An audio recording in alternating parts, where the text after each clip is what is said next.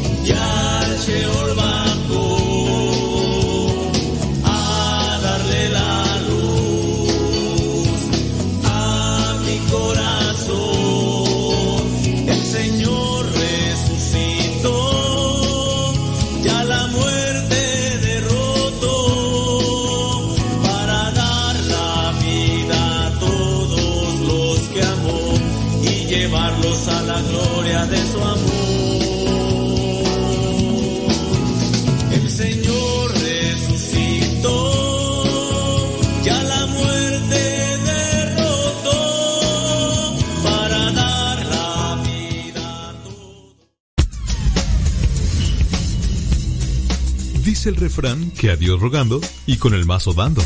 Y el que madruga, Termina más temprano. Inicia la mañana con una reflexión. Aquí, en tu programa, al que madruga. con el padre modesto Lule Zavala. Comenzamos.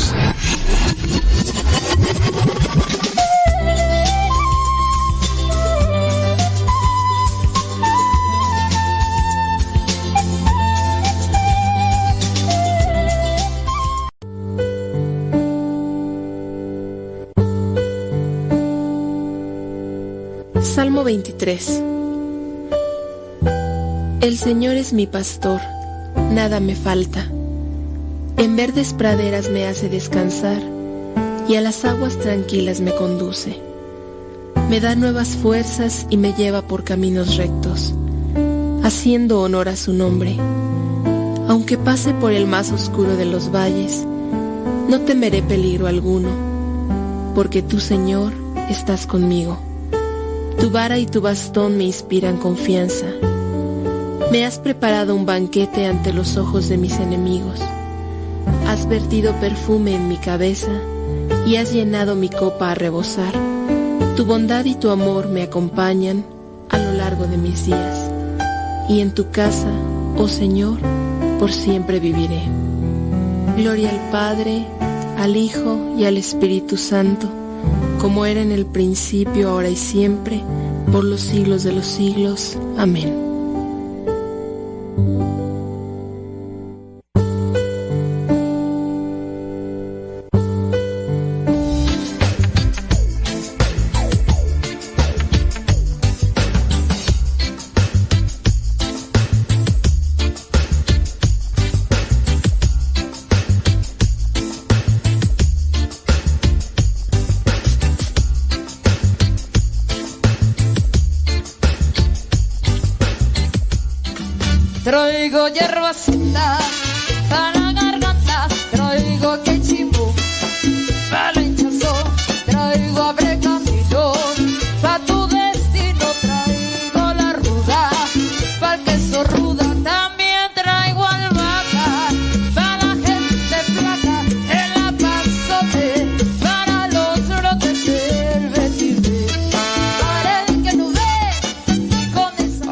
Con el tiempo, para que lleguen a tiempo. En este día, lunes 23 de enero del 2023. 23 del 2023. Aquí estamos al pie del cañón son las 6 de la mañana con 3 minutos allá en California. Son las 8 de la mañana con 3 minutos hora del centro de México. Son las 9 de la mañana con 3 minutos allá en la Florida, en Nueva York y otras partes de la Unión Americana.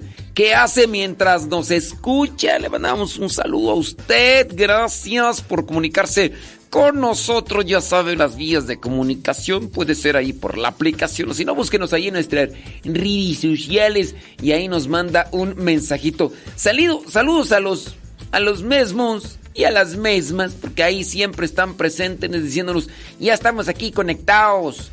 Prima, prima, y en la Florida que transita por tus venos échenle, échenle rayos al tigre. Oigan, estaba por ahí yo mirando algunas noticias y ciertamente las cosas se ponen a veces más difíciles.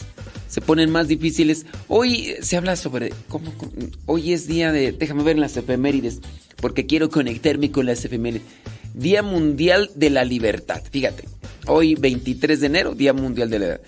Guayumín, ¿ya estás despierto, Guayumín? Válgame, eres muy madrugador, Guayumín. Oh my wow.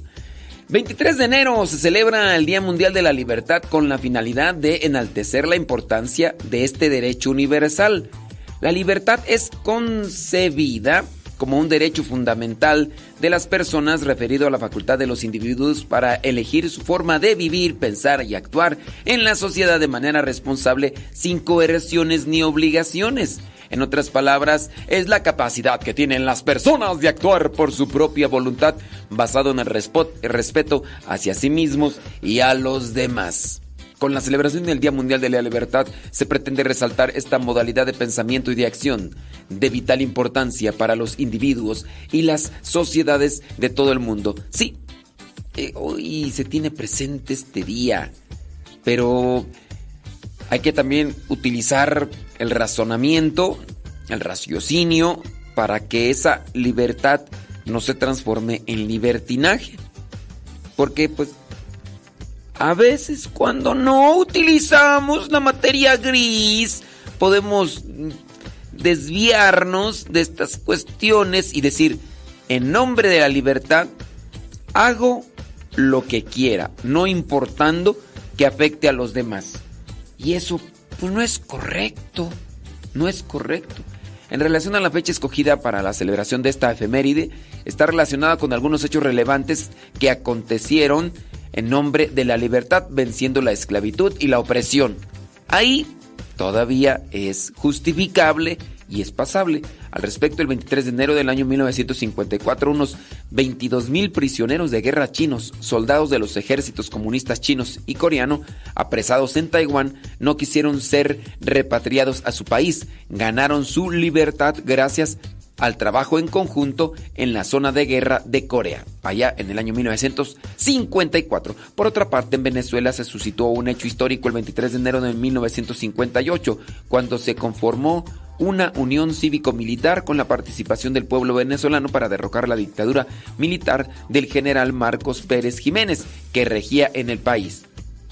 Y así, por eso es que se estableció este Día Mundial de la Libertad. Pero a nombre de la libertad se pueden hacer muchas cosas malas. Alguien en nombre de la libertad puede estar diciendo palabras altisonantes, puede estar diciendo cosas que, lastiman y ofenden. Y dicen, pues, hoy es el día derecho del, hoy es el día del derecho a la libertad. Y yo por eh, la libertad puedo decir lo que se me venga en gana. Y no. Mm, alguien puede agarrar, no sé, los kamikazes o estos extremistas islámicos o, gente así loca, pues, a nombre de la libertad Puede decir, pues yo puedo hacer lo que quiero. De igual manera, en el caso de los jóvenes, de los no tan jóvenes y de los que a veces decimos, pues yo en nombre de la libertad voy a hacer esto. Y eso puede perjudicar tu organismo, puede perjudicar tu matrimonio, puede lastimar la relación familiar. O sea, son muchas cosas que se lastiman en esta situación y nosotros también nos debemos de poner atención sobre esas cuestiones. No a nombre de la libertad puede ser uno lo que uno quiera. Sí, puede hacer lo que uno quiera siempre y cuando no afecte tu integridad, tu libertad en el caso de que no quedes privado de tu libertad, ¿no? Entonces hay que tener mucho, pero mucho cuidado. La palabra libertinaje refiere a esto de no respetar reglas. Y pues hay reglas que hay que respetar. Hay que tener en cuenta eso que nos ayuda para no hacer un caos. Y mira, a nombre de, de la libertad, por ahí hay muchos casos. Mira, estaba viendo por ahí. Eh, dice Alice Defending Freedom ha presentado una demanda federal por un caso atroz de discriminación por puntos de vista ocurridos durante la pandemia. Dice, una escuela pública prohibió a un alumno de tercer grado llevar una máscara, un tapabocas.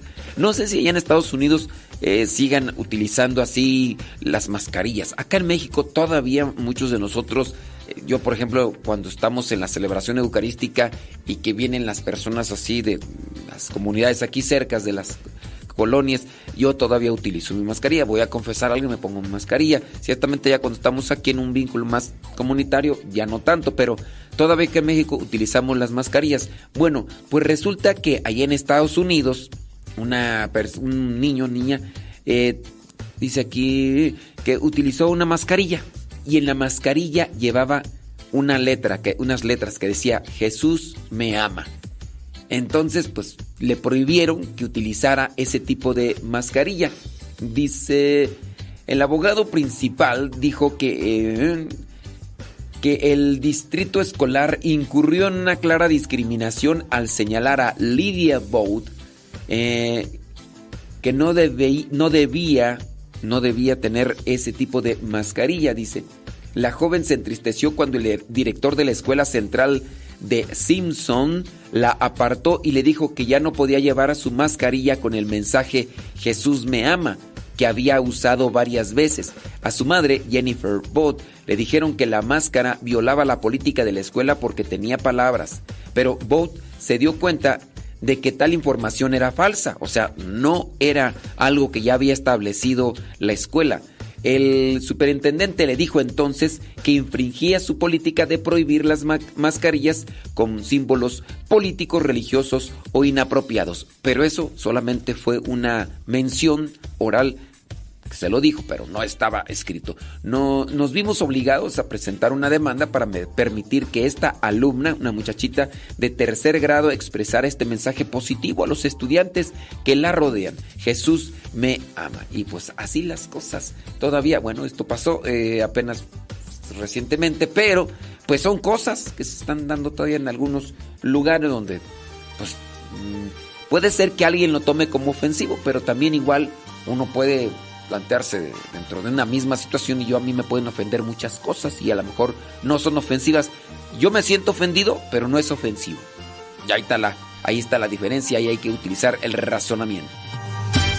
Oh, me quiero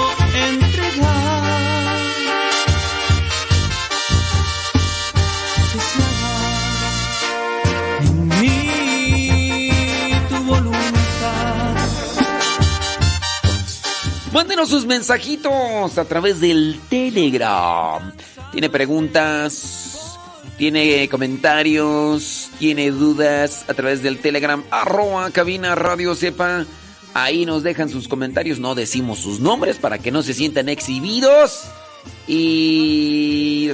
¿Ustedes han recibido algún tipo de discriminación por cuestiones religiosas? No sé, en algún trabajo o incluso hasta separación o reclamación hasta dentro de los ambientes familiares.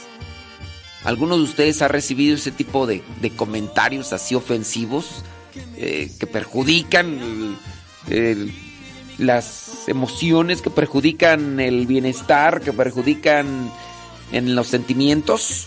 ¿Ustedes han recibido ese tipo de insinuaciones?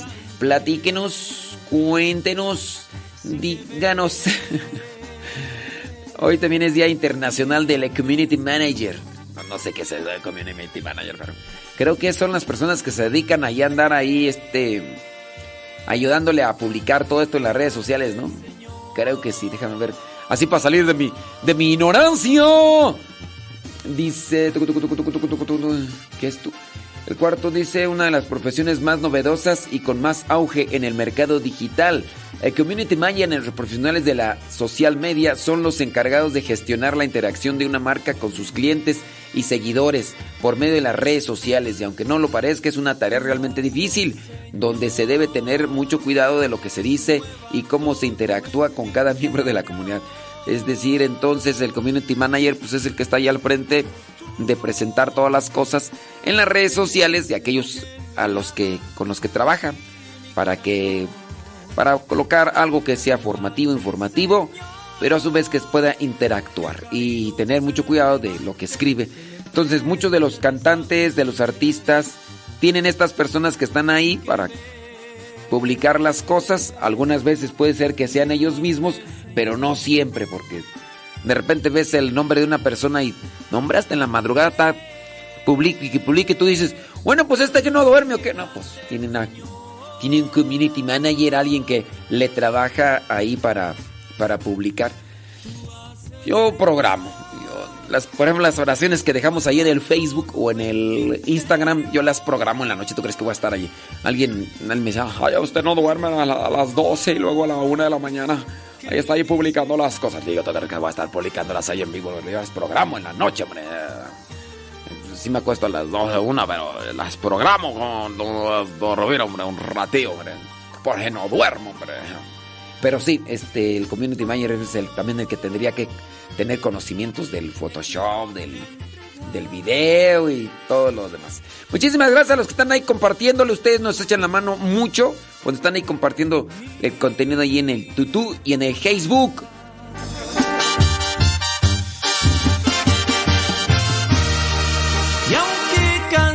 Cansado esté. Por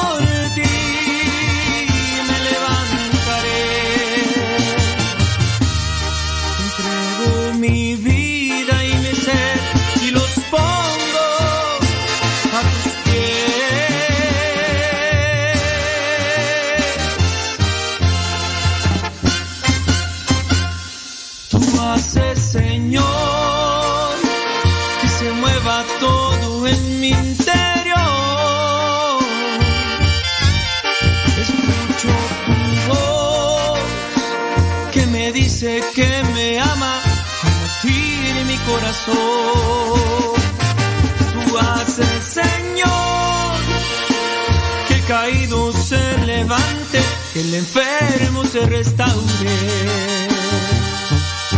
Así que ve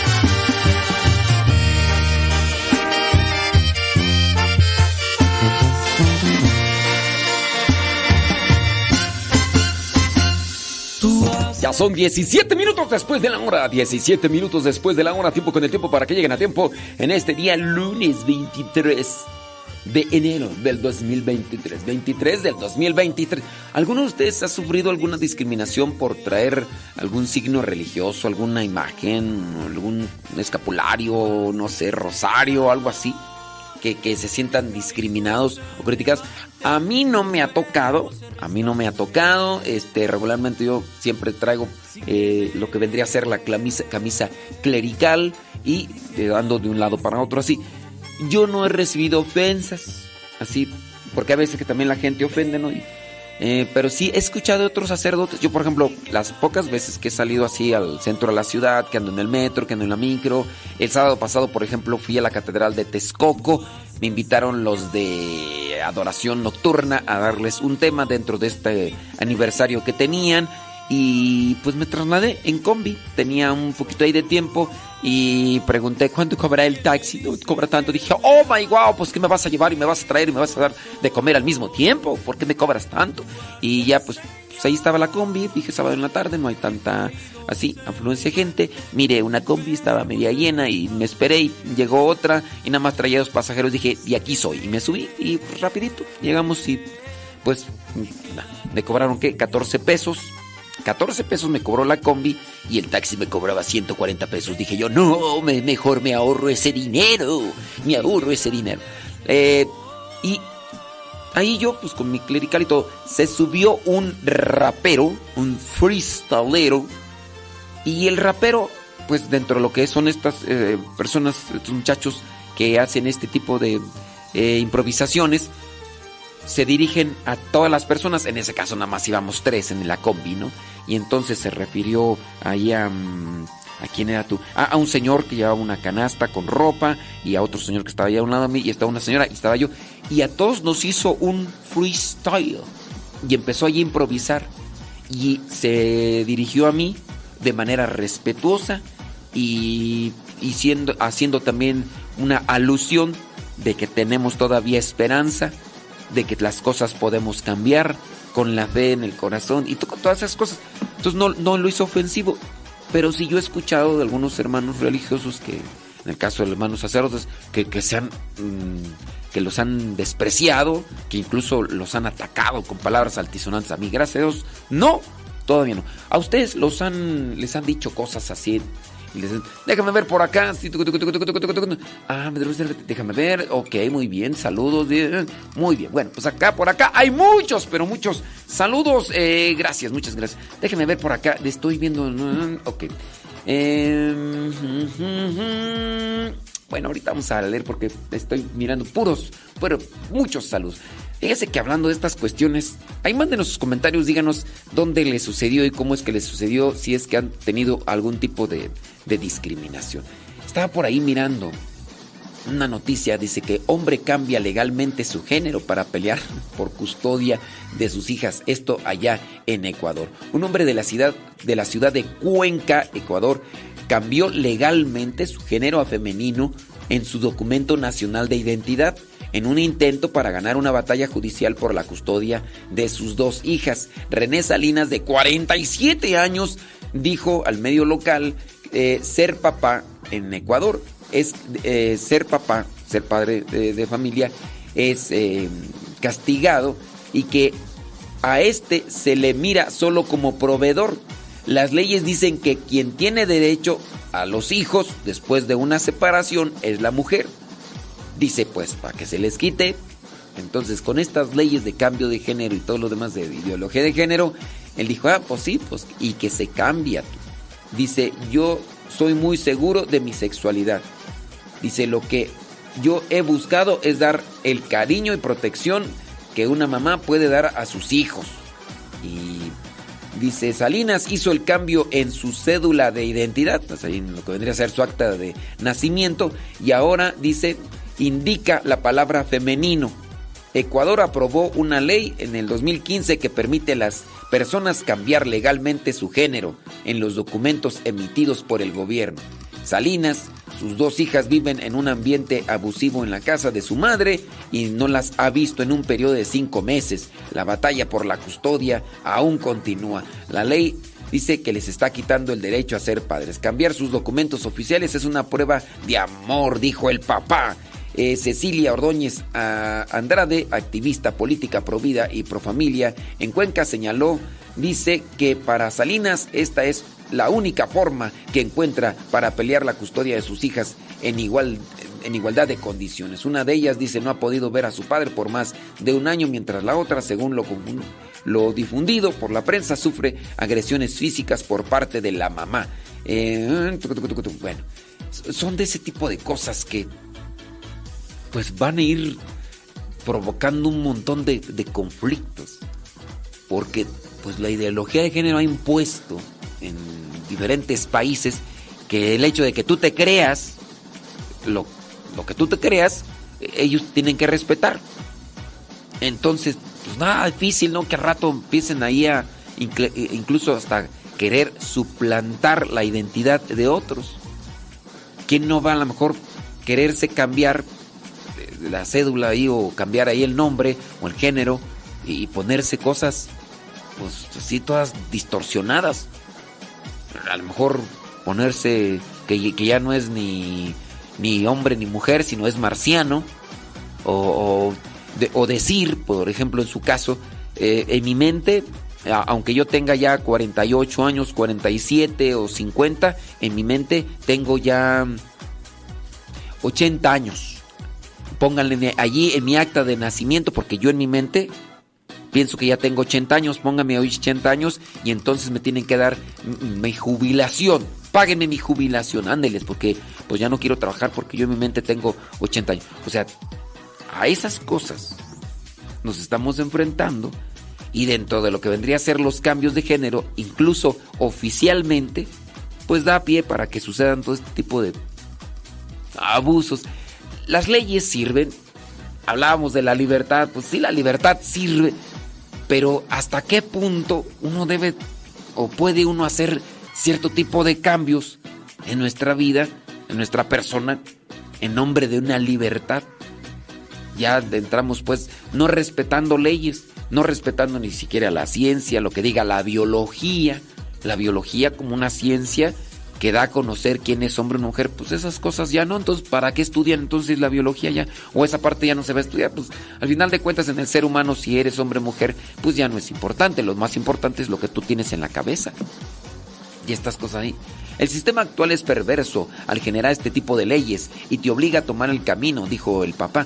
La experta considera que el problema de este tipo de normas surge debido a la imposición de un feminismo hegemónico. El feminismo hegemónico es intolerante, no se abre a la discusión e ignora que el hombre sufre de, sexismo y de desventajas como la custodia de los hijos. Esto allá en Ecuador. Entonces, miran al Papa, pues dicen, pues este nada más es el que va a dar el dinero. O sea, el, quien interesa aquí es la mujer y pues son estas leyes que también igual de ahí se van aplicando, pues que nada más, ¿no?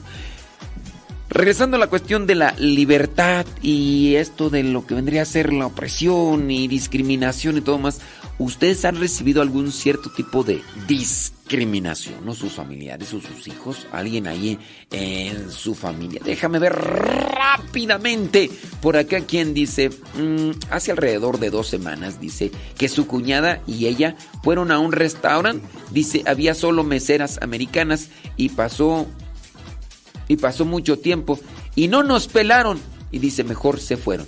Bueno, pero este ahí más bien fue por discriminación así de, latinos, no, no hablo de la discriminación en cuestiones de la fe, de lo que nosotros a veces profesamos y que nos discriminan por estas cuestiones de la fe, también por lo de la noticia esta de la niña que le prohibieron utilizar la mascarilla que decía Jesús te ama y que le prohibieron usar la mascarilla solamente por eso. Dice, pero me dicen, pero, ok, muy bien, no, pues está bien. Eh, déjame ver por acá. dice nada más en la familia. dice sí, eh, bueno, aquí ya están platicando de otras cosas. Saludos y más saludos. Dice, acerca la pregunta a mi hija, eh, le iban a suspender en el séptimo grado. ¿Qué dice aquí? En el séptimo, le dijeron que se quitara la cruz que le dieron, dice, y ya les dijo que no se le iba a quitar y me mandaron a hablar a mí y me dijeron que si no se la quitaba, que si no se la quitaba, que, si no se la quitaba, la iban a suspender. Y la verdad, sí les di mi versión y no les importó y se la tuvo que quitar. Pero mi hija sí le dijo a la directora que no se la iba a quitar. O sea, le dijo que no se la iba a quitar, pero al final se la quitó.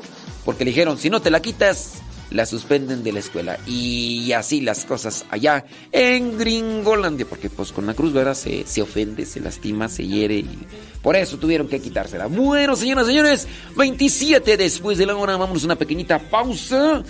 decir que no encuentro la razón de mi vida y por eso sigo cautivo.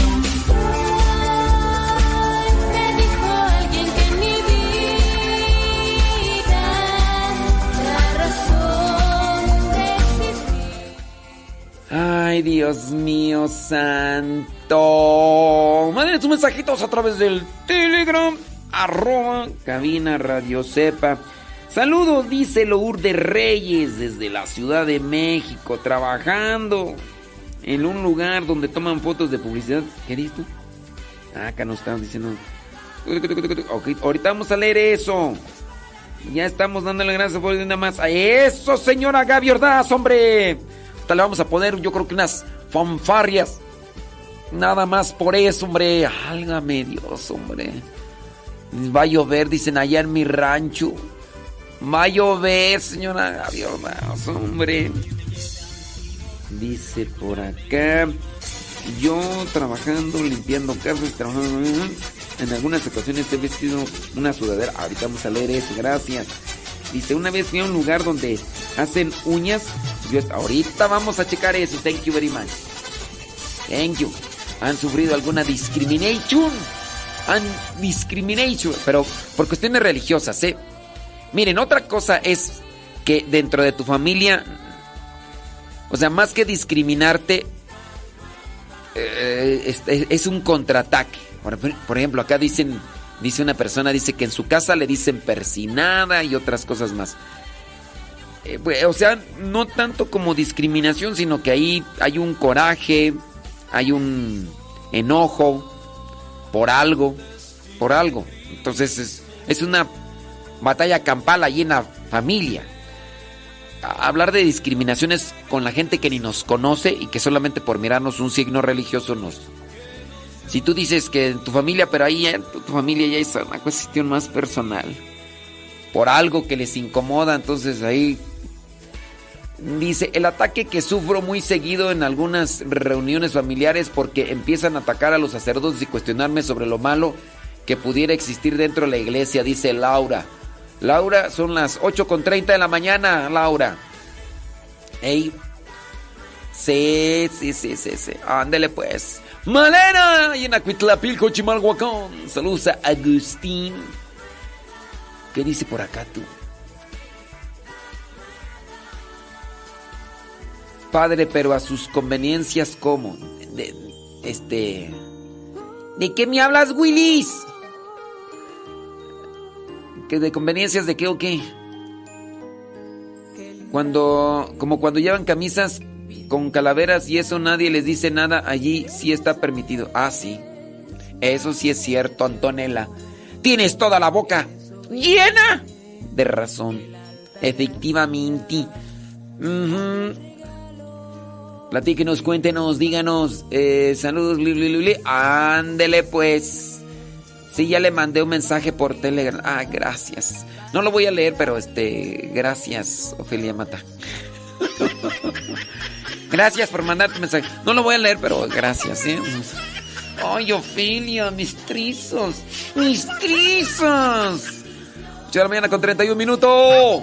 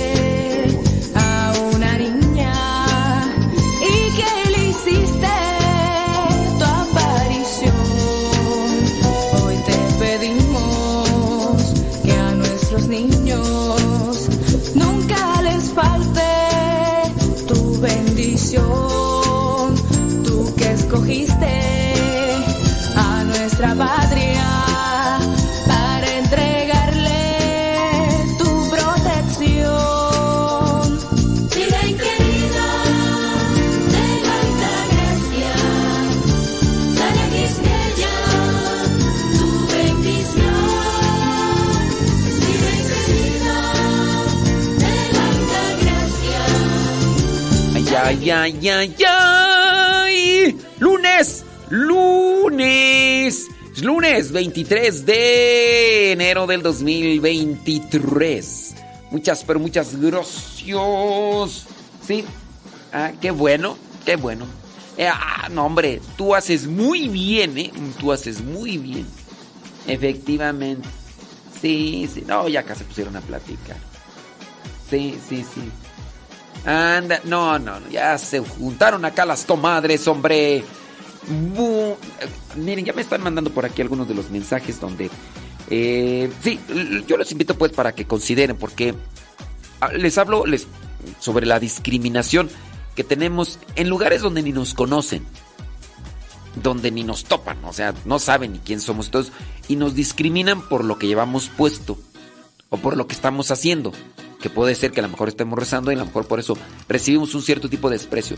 Es que aquí algunas personas ya comenzaron más bien a presentarnos su situación familiar donde o porque rezan o porque participan mucho de la iglesia, sus familiares tienen un cierto tipo de rencor, de coraje y, son familia que sí los ubican, sí los conocen, pues es, es mi tía, ¿no? Es mi, eh, no sé, la prima, ¿no? O e, es alguien, o incluso los hijos con la mamá y todo eso. Y ahí ya hablamos de algo que más bien es como un enojo. Y sí, o sea, puede sonar a desprecio y todo, pero es más otra cosa que se tiene que arreglar acá.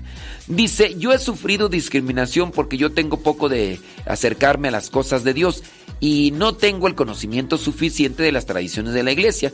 A mí no se me enseñó en mi niñez y ahora creen que debo saber todo y tener la misma fe que todos. Dicen que no me entrego como ellos. Bueno, pues, eh, en tu consideración y en conciencia, si tú dices, yo pues no sé mucho de estas cuestiones y me cuesta, creo que eso es lo que tú, en lo que te deberías de enfocar. No te enfoques tanto en si te empiezan a juzgar que porque piensan que tú sabes todo. Tú, tú tranquis, tranquis. Tú, ahí cuando uno ya tiene conciencia, mira, porque a lo mejor hay personas, en este caso lo que podría hacer es eh, grupos, ¿no?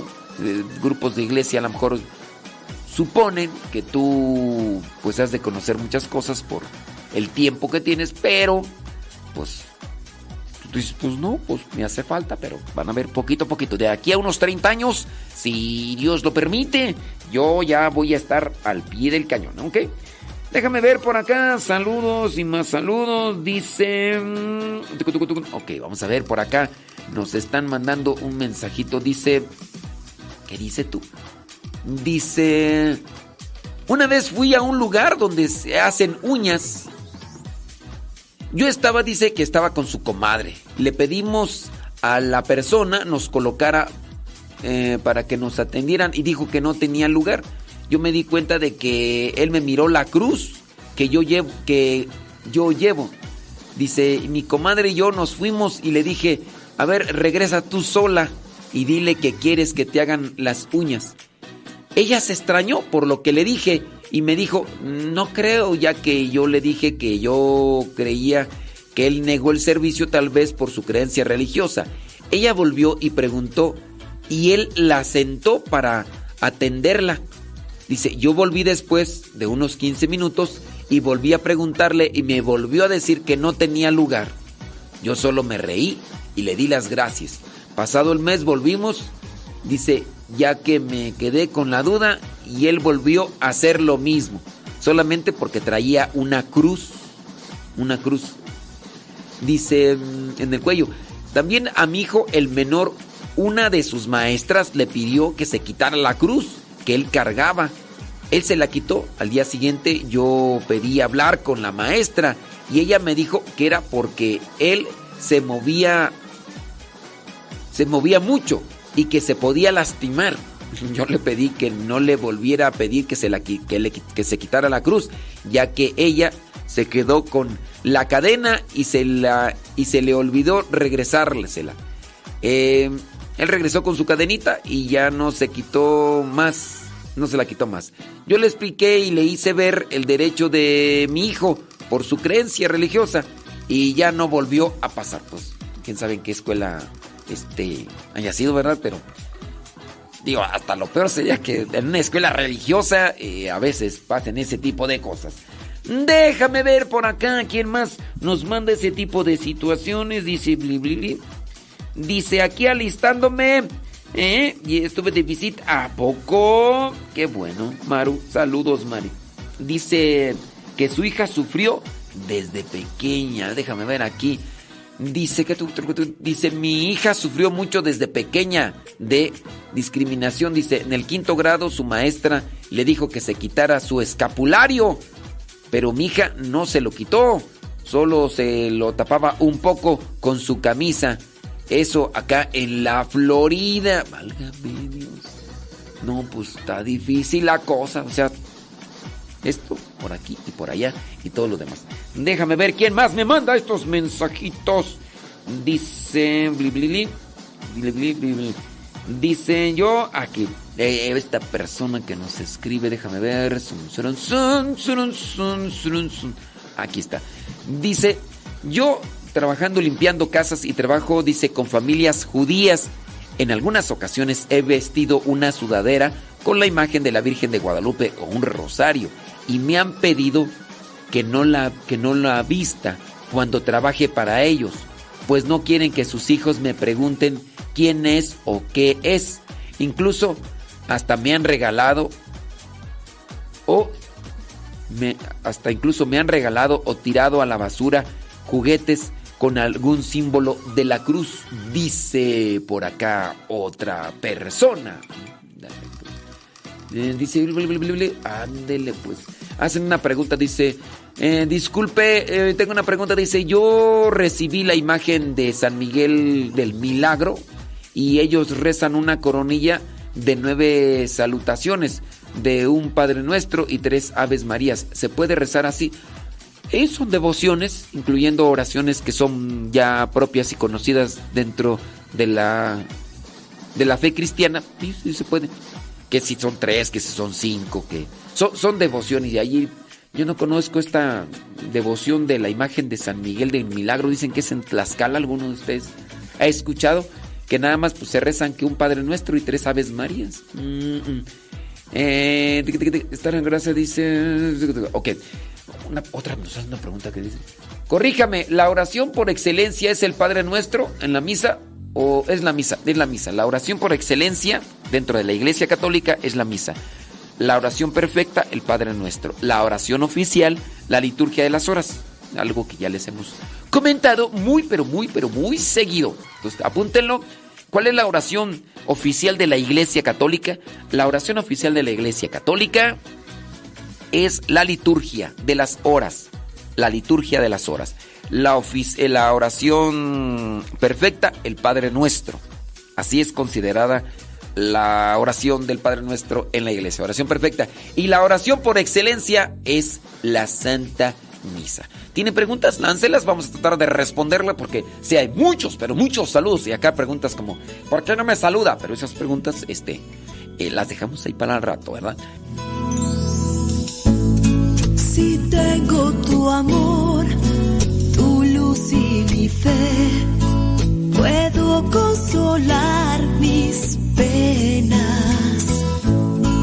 Si escucho tu voz llenando mi ser en mi corazón. Sí, ya son 41 minutos después de la hora, 41 minutos después de la hora. Mándenle sus mensajitos a través del mm, Telegram, arroba cabina radio sepa.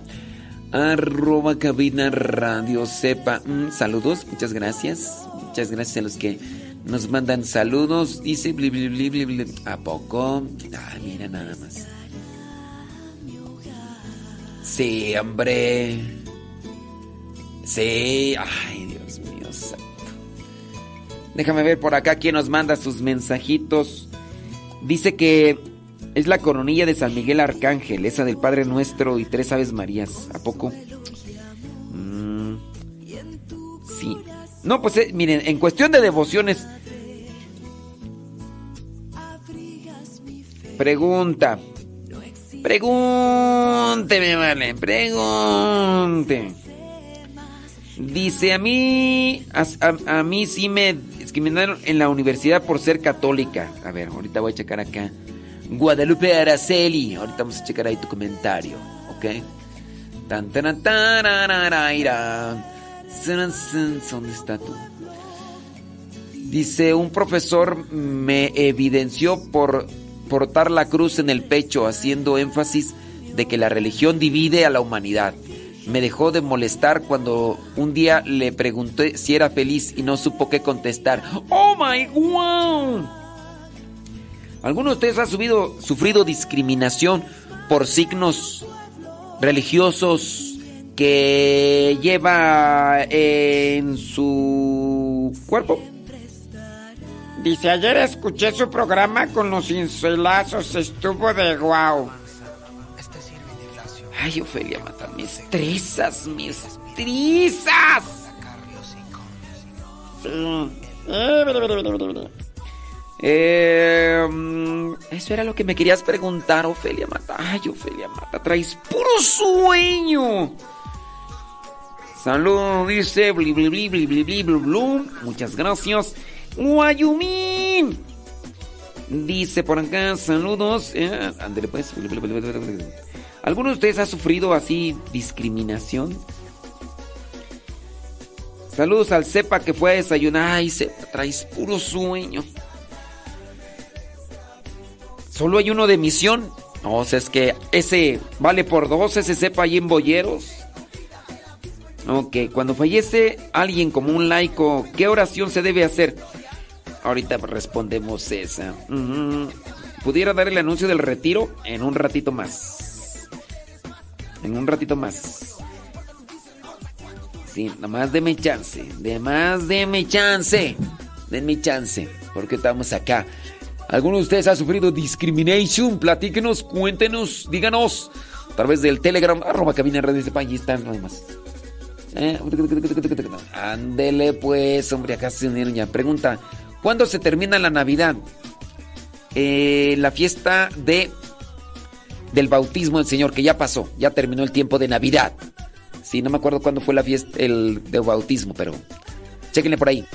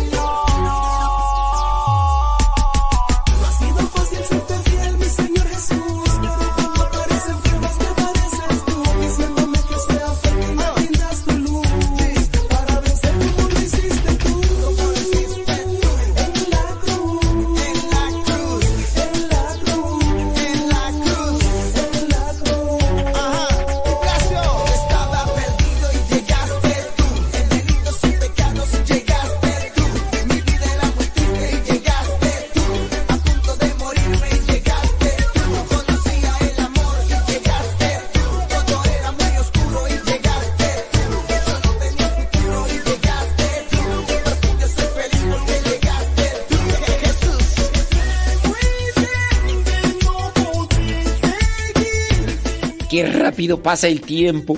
El tiempo pasa. ¿Quién lo dijera? Se va como entre. Se va como agua entre mis dedos. O, o e- o es el. O es que se va muy rápido el tiempo. O está muy sabroso. Está muy sabroso el programa. Y por eso. Ya son 46 minutos después de la hora. 46 minutos después de la hora. Eh, que cuando se termina la Navidad, la Navidad termina con la fiesta del bautismo del Señor, ahí merengues tengues. Y en este año 2023, la fiesta del bautismo cayó el 9 de enero y ahí terminó el tiempo de Navidad. ¿eh? Ahí para la persona que nos pregunta. Pregúnteme, voy a tratar de responderle ahí si veo yo su pregunta entre tanto y tanto y tanto y tantos saludos. Ay, que quieren pedir un cincelazo. Ay, traes puro sueño. Menos te voy a responder tu pregunta para que se. Dice por acá, dice que en la universidad le discriminaron, dice solamente por ser católica. Un profesor la evidenció por traer la cruz al pecho, haciendo énfasis de que la religión divide a la humanidad. Bueno, si en caso de la opinión de ese profesor en la universidad, eh, la religión divide, eh, hay formas, hay formas de religión que podrían ser enfadosas, que podrían incluso causar guerras y todo. eh, también en el derecho para defender posturas, pues ni modo que eh, quieren oprimir, quieren asfixiar, quieren opacar. También uno tiene que buscar la defensa, ¿no? Bien, si en esa defensa se provoca un cierto tipo de conflicto, pues a veces es también por, por la, la defensa. Pero hablar de la religión, creo yo que la religión no es el problema. A, mi consideración, creo que lo que divide, lo que separa, lo que viene a causar conflicto es el fanatismo. El fanatismo es, es esa postura irracional que se puede mm, eh, establecer no solamente en la religión, ¿eh? También se da en el deporte, en la música, en la política. Eso es lo que causa la división, el fanatismo, la cerrazón, eh, el, quedarse solamente con una postura, ser intolerantes, la agresión misma, que ya pues, es una causa de división. Pero la religión en sí, hay que ver qué tipo de religión, ¿no? Porque si hablamos de, una religión que podría ser intolerante, abusiva, impositiva, pues, óyeme, no es que así es nuestra religión. Nuestra religión es así, impositiva, abusiva, pues no. Entonces yo, pues sí, muy profesor de universidad de este fulano y a lo mejor con un doctorado, una maestría, pero pues le hace falta barrio.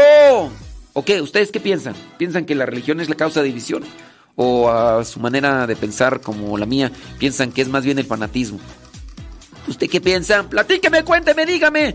Dice entonces que, pues sí, eh, le dijo que esa cruz, que se la quitara. Dice, yo le eh, dice que ella le preguntó, dice Guadalupe Araceli, dice, yo le pregunté, ¿usted es feliz? Que no le supo qué contestar. Yo soy feliz, tengo tu amor, gracias yo te doy, mi señor. Dice por acá, dice, eh, que tú, ay Dios mío santo, una pregunta, ay Jesús se me. Dice una pregunta, cuando uno no acepta ser padrino de bautismo porque no se siente uno con el compromiso con la pareja, dice, somos padrinos de los hijos de mi prima y por no decir que no, casi no nos vemos, casi no vemos a los ahijados, nos sentimos utilizados porque solo fue para lo económico. Eh, Sí, pues es que dice la pregunta. Ay, pero no le entendía la pregunta. Ahí, ¿cuál sería la pregunta? Dice, cuando uno no acepta ser padrino de bautismo porque no se siente. Ay, Ay no le entendí. Ay, ay, a ver si me le explican un poquito. Dice, pregunta, dice, cuando en la familia hay alguien que se integra por enfermedad y si esta persona está enferma también espiritual. Dice. Ay, ay, no le entiendo. Ay, explíqueme. Eh, cuando, cuando en la familia hay alguien que se integra por enfermedad. Y si esta persona está enferma, también espiritual. Tuvo una. Ay, es que no le entiendo. A ver si nos explican esas dos preguntas. Esta otra pregunta. eh, cuando fallece alguien como, eh, como laico, ¿qué oración se debe hacer? Pues miren, las oraciones que se hacen por los difuntos, sea para un laico, sea para un religioso, pues no es de que tengan una forma especial, así como que, ¿sabes qué? Pues lo que sí cambia a veces, lo que sí cambia a veces es solamente la forma de referirse. Hay oraciones para los sacerdotes. Por ejemplo, la oración para el sacerdote dice, para este eh, siervo que estuvo en el ministerio, o si es para la oración para un religioso, este religioso que se consagró a ti. Entonces, son solamente matices referentes y propios de la función que tuvo la persona dentro de la iglesia. Solamente es lo que cambia dentro de las oraciones que podríamos decir oraciones propias para un difunto consagrado o difunto sacerdote. Ya sea el caso, por ejemplo, eh, de- falleció el Papa eh, Benedicto XVI y dentro de estas oraciones habrá estas oraciones que se refieren a alguien que estuvo al frente de la iglesia ejerciendo eh, esta responsabilidad y solamente tiene este matiz diferente. De ahí para allá, si ustedes ya conocen las oraciones propias para un difunto, llámese eh, un novenario, un rosario, u oraciones donde se pide solamente por el eterno descanso de este familiar, pero solamente eso. Eh, pueden rezarse, miren, si ustedes conocen la liturgia las horas, pueden agarrar el apartado que se llama oficio para difuntos. Ahora, no crea y no piense que por tomar estas oraciones, que a lo mejor usted no conoce, piense que esas tienen un acceso privilegiado para las almas. Decir, ay, yo quiero esa, esa oración del oficio del difuntos que está ahí en la liturgia, porque con esas ya ni pasan por el purgatorio, se van directas. No, eh, pues al final de cuentas es una oración de petición de misericordia. Y se le pide a Dios pues, que tenga misericordia de, de, de esta alma y ya. Si usted reza el rosario, no reza el oficio, pues igual ahí se pide misericordia por el difunto y, y ya. Con eso basta. O sea, sí hay que pedir, sobre todo es pedir a Dios que tenga misericordia de aquellos que se nos han adelantado, ya sea para laicos, ya sea para consagrados y insistir en esa misericordia para Dios. Y ya, si conocen entonces el rosario, si conocen el oficio y listo. Haga, nomás hay que hacerlo insistentemente, digo. Hay que, hay que tocar la puerta para que se nos abra. Pidan y se les dará. Mateo 7:7. Tu alma habita un desierto que anido en tu ser. ¿Dónde está tu fe? El anhelo por lo eterno y la plenitud alcanzar ha cambiado por la incredulidad. Dios te regaló una promesa y abundantes gracias para serlo fiel. Te dio a María como tu guía. Escucha su voz que te invita. Vuelve al primer amor, el que te conquistó y por ello dabas todo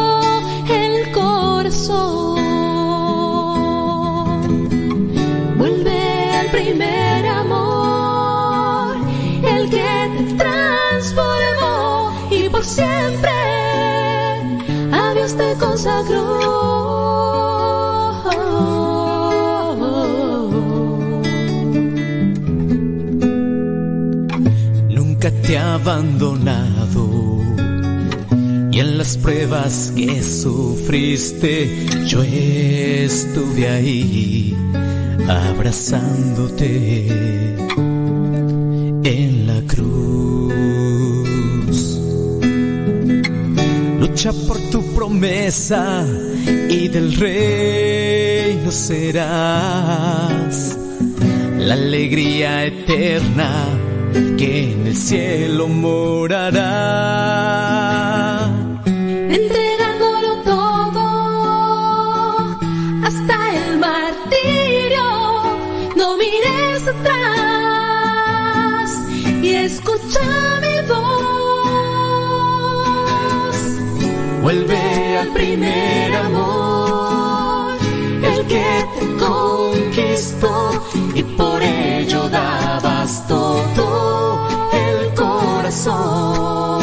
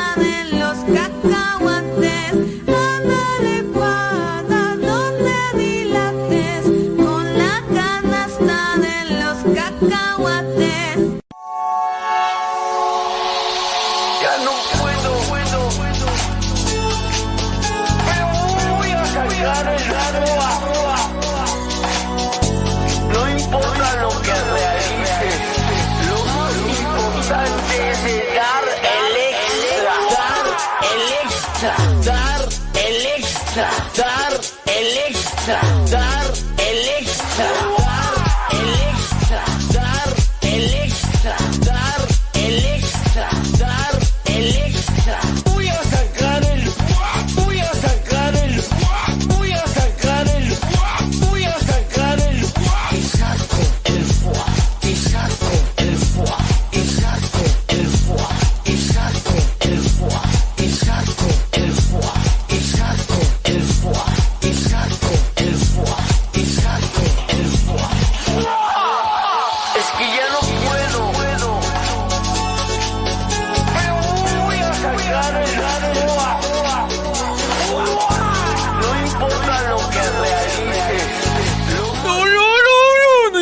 Lo que realices. Ya son las 9 de la mañana. Gracias. Eh, oración por Imelda García, que se adelantó. Se adelantó eh, el cáncer. Pues bien, fue la causa de- del fallecimiento. Bueno, pues oremos. Oremos por ella. Déjame ver. Son, son, son, son, son. Ya nos están llegando más preguntas. Muy bien, bueno, pues. Pues sí, no, no, bueno, por los difuntos, miren. Es solamente orar. Eh, un rosario, por ejemplo, si esa persona. eh, el oficio, sí, ahí pueden buscar ahí en el oficio, dicen. Ahí en, en el, lo del oficio, en el apartado, al final, ahí aparece. Ah, bueno. Ah, que le pidió una oración más bien. Que ella rezara una oración. Ah, bueno, sí. Sí, pues si quieren, en dado caso, mándele las, eh, el apartado este de oficio de difuntos para que ella rece. Sí. Ándele. Ah, yo pensé que le había pedido a usted una oración, más bien ella quiere una oración para rezar. Ah, pues darle esa del oficio que la vaya por ahí rezando. Dice por acá. mm, Pregunta, cuando uno va a misa, la ofrece por muchas cosas. ¿La puede ofrecer o nada más por una igual eh, que la Eucaristía? Miren, creo yo que nosotros tendríamos que enfocarnos en una cuestión específica, ¿no? Porque, eh, pues porque uno puede ir a, la mis- a la misa y uno puede distraerse en tanta y tanta petición. No es que Dios no nos escuche, pero miren, ya llegamos a misa. Ay Señor, te pido por mi tía, mi tía que, que está enfermita. Gracias Señor, apiádate de. También Señor, te pido por, por eh, mi tío, un tío político que tengo, Señor, que pues tú ya sabes que no se acerca y Señor, te pido por mi tío. También, Señor, te pido por eh, un primo que tengo alejado y te la pasas, pide y pide. Y ten presente que la misa no es para la pedidera, es para ir a tener un encuentro con Dios que me sirva a mí, que yo aproveche lo que ahí se me ofrece como sacramento de amor en la Eucaristía y para escuchar la voz de Dios y yo también convertirme, cambiar. Pero a veces, dentro de nuestras necesidades y desesperaciones, podemos convertir entonces la misa en una cuestión meramente de estar pide y pide y a veces me ha tocado a mí celebrar misas donde son más las personas por las que piden que las que están presentes. A veces una lista de 20 personas ahí en la lista, en la lista, 20 personas ahí, 20 situaciones, y están 5 en la misa y uno dice, pues, pues sí está bien, o sea, pero tener una, una intención especial, no sé, unas dos personas si tú quieres, ¿no? Y eso, pues bueno, Señor, que se haga tu voluntad, ayúdanos, Señor, ayúdanos. Pero buscar así como que estar pide, pide, pide, pide, pues no sé. Es mi recomendación. Yo igual, por ejemplo, mm, tengo mis intenciones. Que fue el sábado, el sábado fue el cumpleaños de mi carnal Beto y se me pasó pedir en la misa. Sí lo tuve presente en mi oración, pero en la misa por X o Y celebré, participé de dos misas el día el día sábado en la mañana en el seminario A esa hora yo todavía no me acordaba de la, del cumpleaños de mi hermano Beto. Pero sí ya en una misa que tuvimos a las dos y media de presentación de tres años y por cuestiones de que, que llegué y que todo no estaba la niña y que no sé qué, que los papás y bli, bli, bli, bli, bli. Entonces, ya dentro de esas cuestiones y que, que hay que hacerla rápido, que porque van a tener el tema en los padrinos y que ya la mera hora no, y, en fin. Y luego que la mamá de la de tres años tenía su, su cara, que estaba enojada, yo no sé por qué, pero ahí el, pues, ay, distraen a uno, distraen a uno. Y ya, se me fue el asunto, ya, ya no pedí. Pero sí en la hora santa y, ya el domingo estuve celebrando eh, misas pidiendo pues, por, por mi brody, mi carnal de sangre, el Beto, el Betuercas.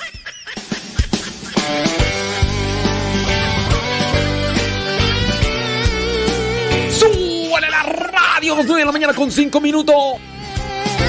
23 de.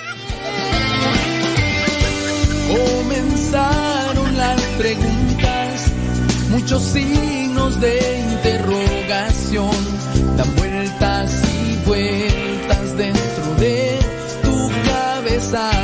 Al parecer todo ha salido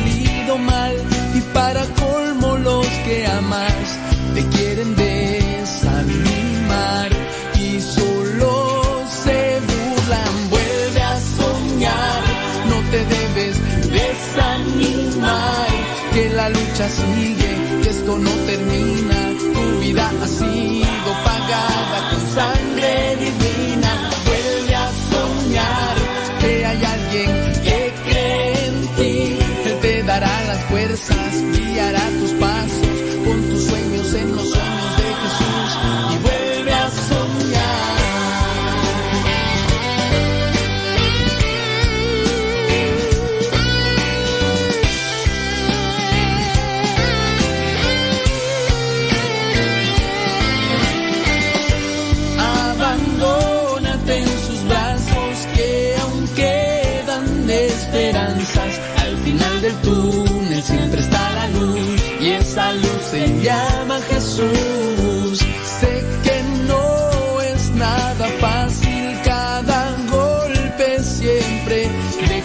marca, pero el buen alfarero con sus manos poderosas la restaurará. desanimar, que la lucha sigue, que esto no termina, tu vida ha sido pagada con sangre divina, vuelve a soñar, que hay alguien que cree en ti, Él te dará las fuerzas, guiará tus pasos, en los sueños de Jesús.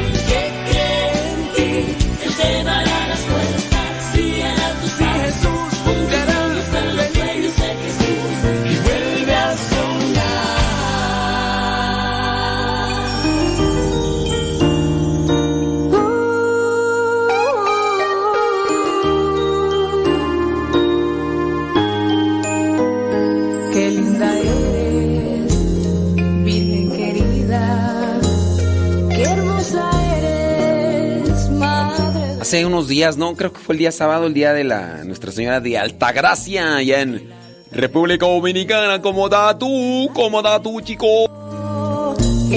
Habrá gente en República Dominicana que nos estén escuchando en este momento. Digo, a lo mejor sí hay de República Dominicana escuchándonos en Gringolandia, pero ahí en, eh, en República Dominicana, ¿cómo está tú? ¿Hay alguien escuchándonos?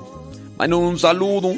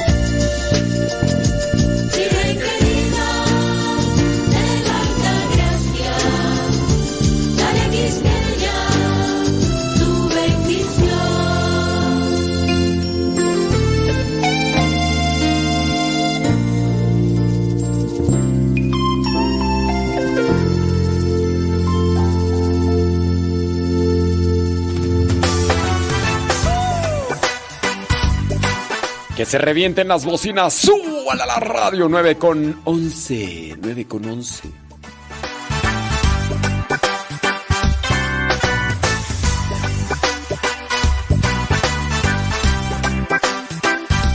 Echándole algo a la, la tripa. ¿Qué le echa a la tripa, oiga? Digo, sí, no es imprudencia.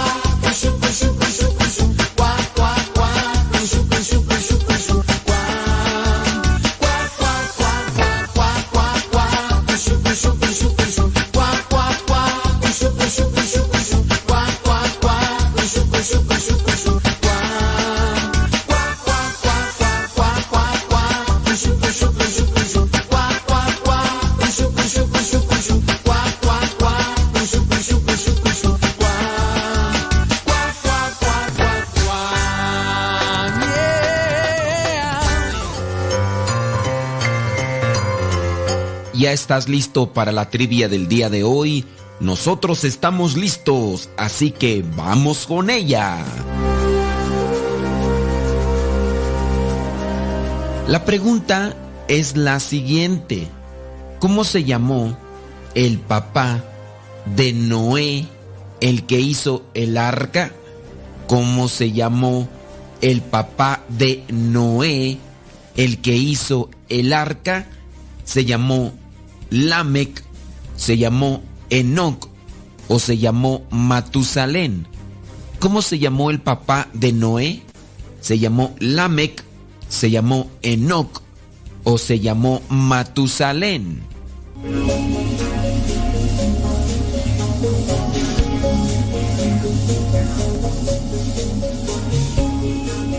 Si tu respuesta fue que se llamó Matusalén, pues déjame decirte que no, te equivocaste. Si tu respuesta fue que se llamó Enoch, pues también te equivocaste.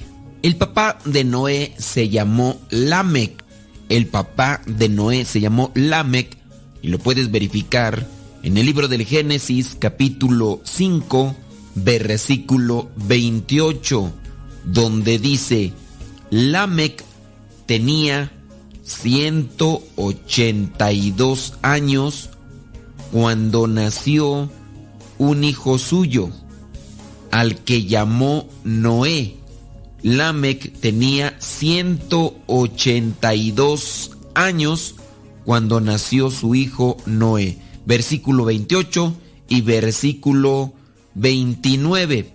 Noé tuvo que trabajar mucho. En la actualidad sabemos que muchas personas se esfuerzan y trabajan por adquirir cosas materiales para su provecho, para una cuestión muy personal. Está bien, a lo mejor lo hacen para su familia, se esfuerzan por su familia, pero en la actualidad hay muchas personas que se esfuerzan por llegar a construir algo, por hacer algo, para ayudar a los demás y en su caso para salvación eterna. Yo te hago un cuestionamiento.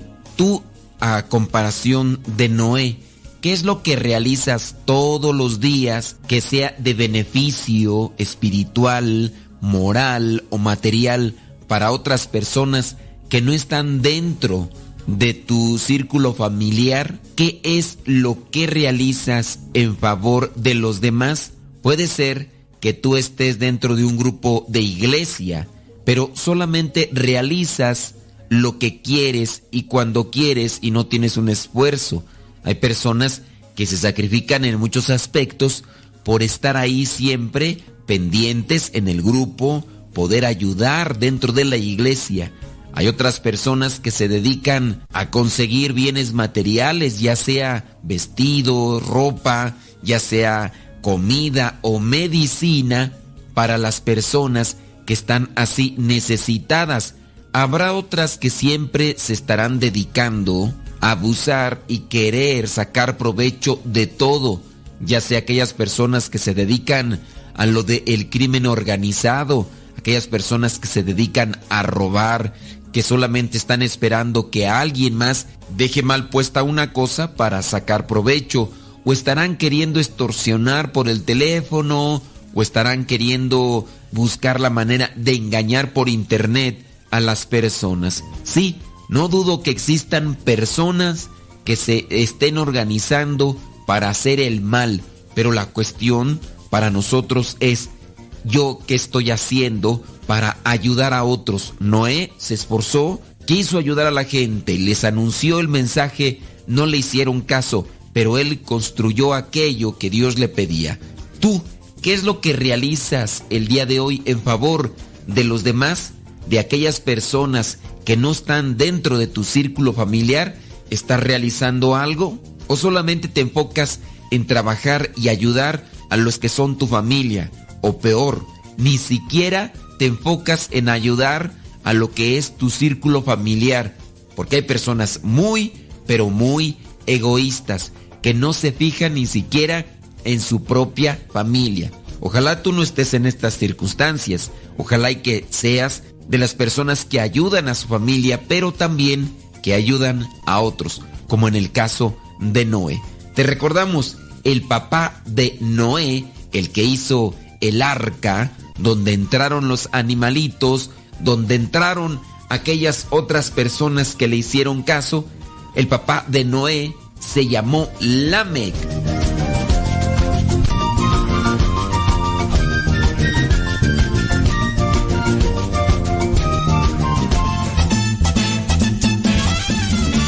Y dime quién lo hizo. Lo hizo Jesucristo. Te repito quién lo hizo. Lo hizo Jesucristo. Y dime quién lo hizo. Lo hizo Jesucristo. Te repito quién lo hizo. Lo hizo Jesucristo. ¿Y quién lo hizo? Gózate, gózate este merengue, mi hermano, levántate y proclama la victoria de Jesucristo. Aleluya.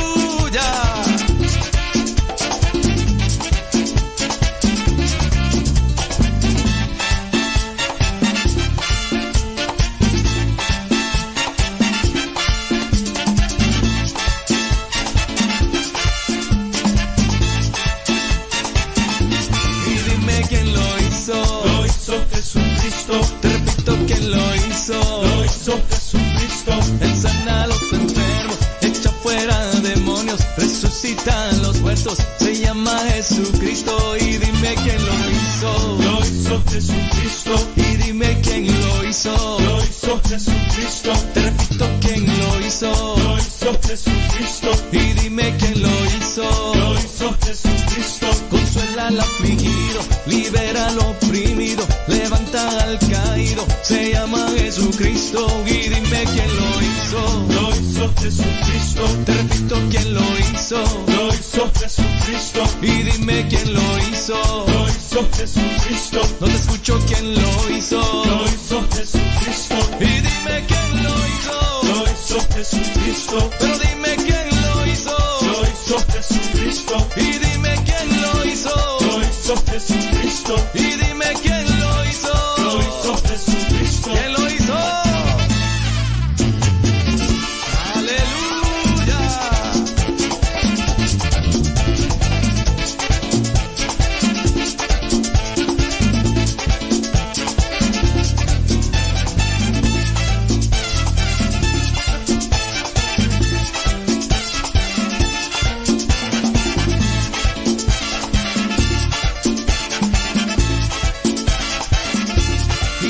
Quién lo hizo. Lo hizo Jesucristo. Te repito quién lo hizo. Lo hizo Jesucristo. Él sana a los enfermos, echa fuera demonios, resucita a los muertos. Se llama Jesucristo. Y dime quién lo hizo. Lo hizo Jesucristo. Y dime quién lo hizo. Lo hizo Jesucristo. Te repito quién lo hizo. Lo hizo Jesucristo. Pero dime quién lo hizo. Lo hizo Jesucristo. Consuela al afligido, libera al oprimido, levanta al caído. Se llama Jesucristo y dime quién lo hizo. Lo hizo Jesucristo. Te repito quién lo hizo. Lo hizo Jesucristo. Ven y dime quién lo hizo. Lo hizo Jesucristo. Y dime quién lo hizo. Lo hizo Jesucristo. Y dime quién lo hizo. Lo hizo Jesucristo. Pero dime quién lo hizo. Lo hizo Jesucristo. No te escucho quién lo hizo. Lo hizo Jesucristo. Pero dime quién lo hizo.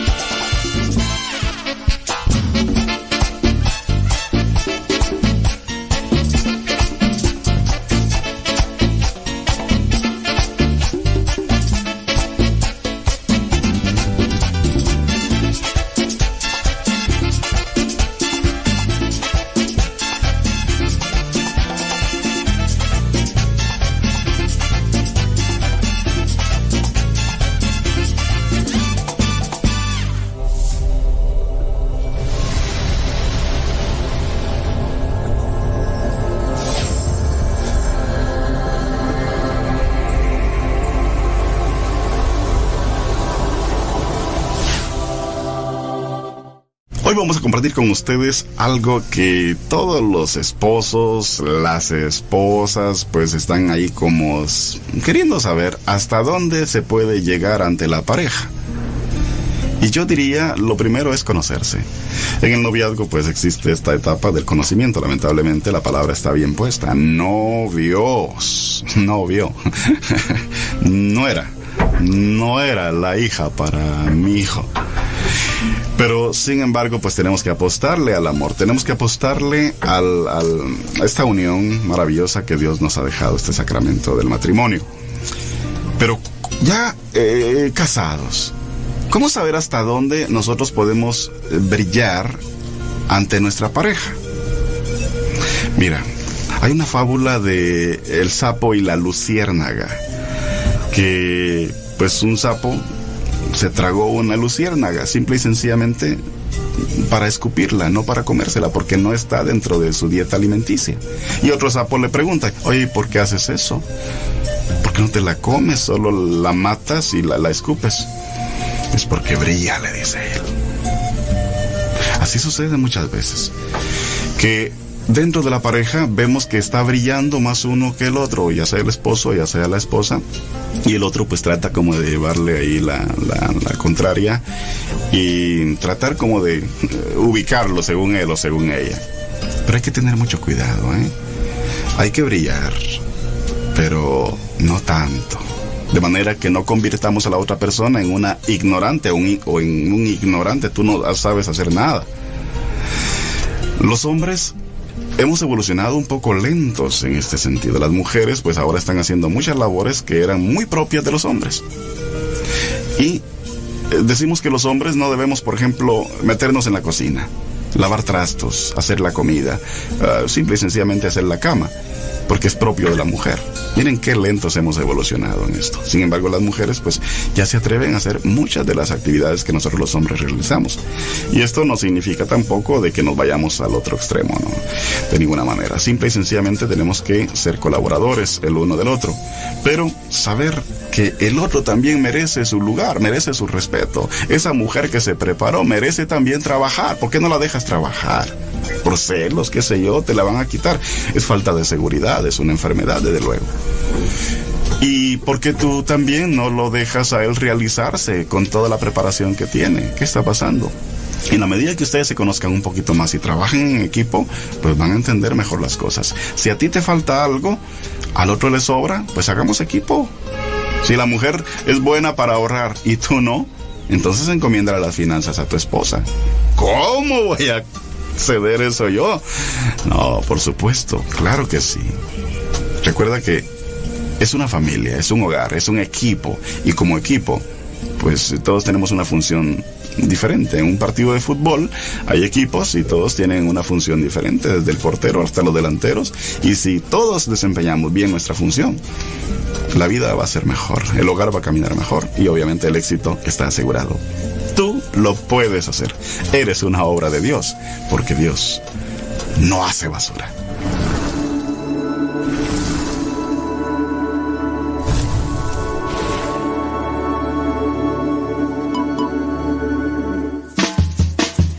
Desde la oscuridad del mar aparece, te tienes que cuidar.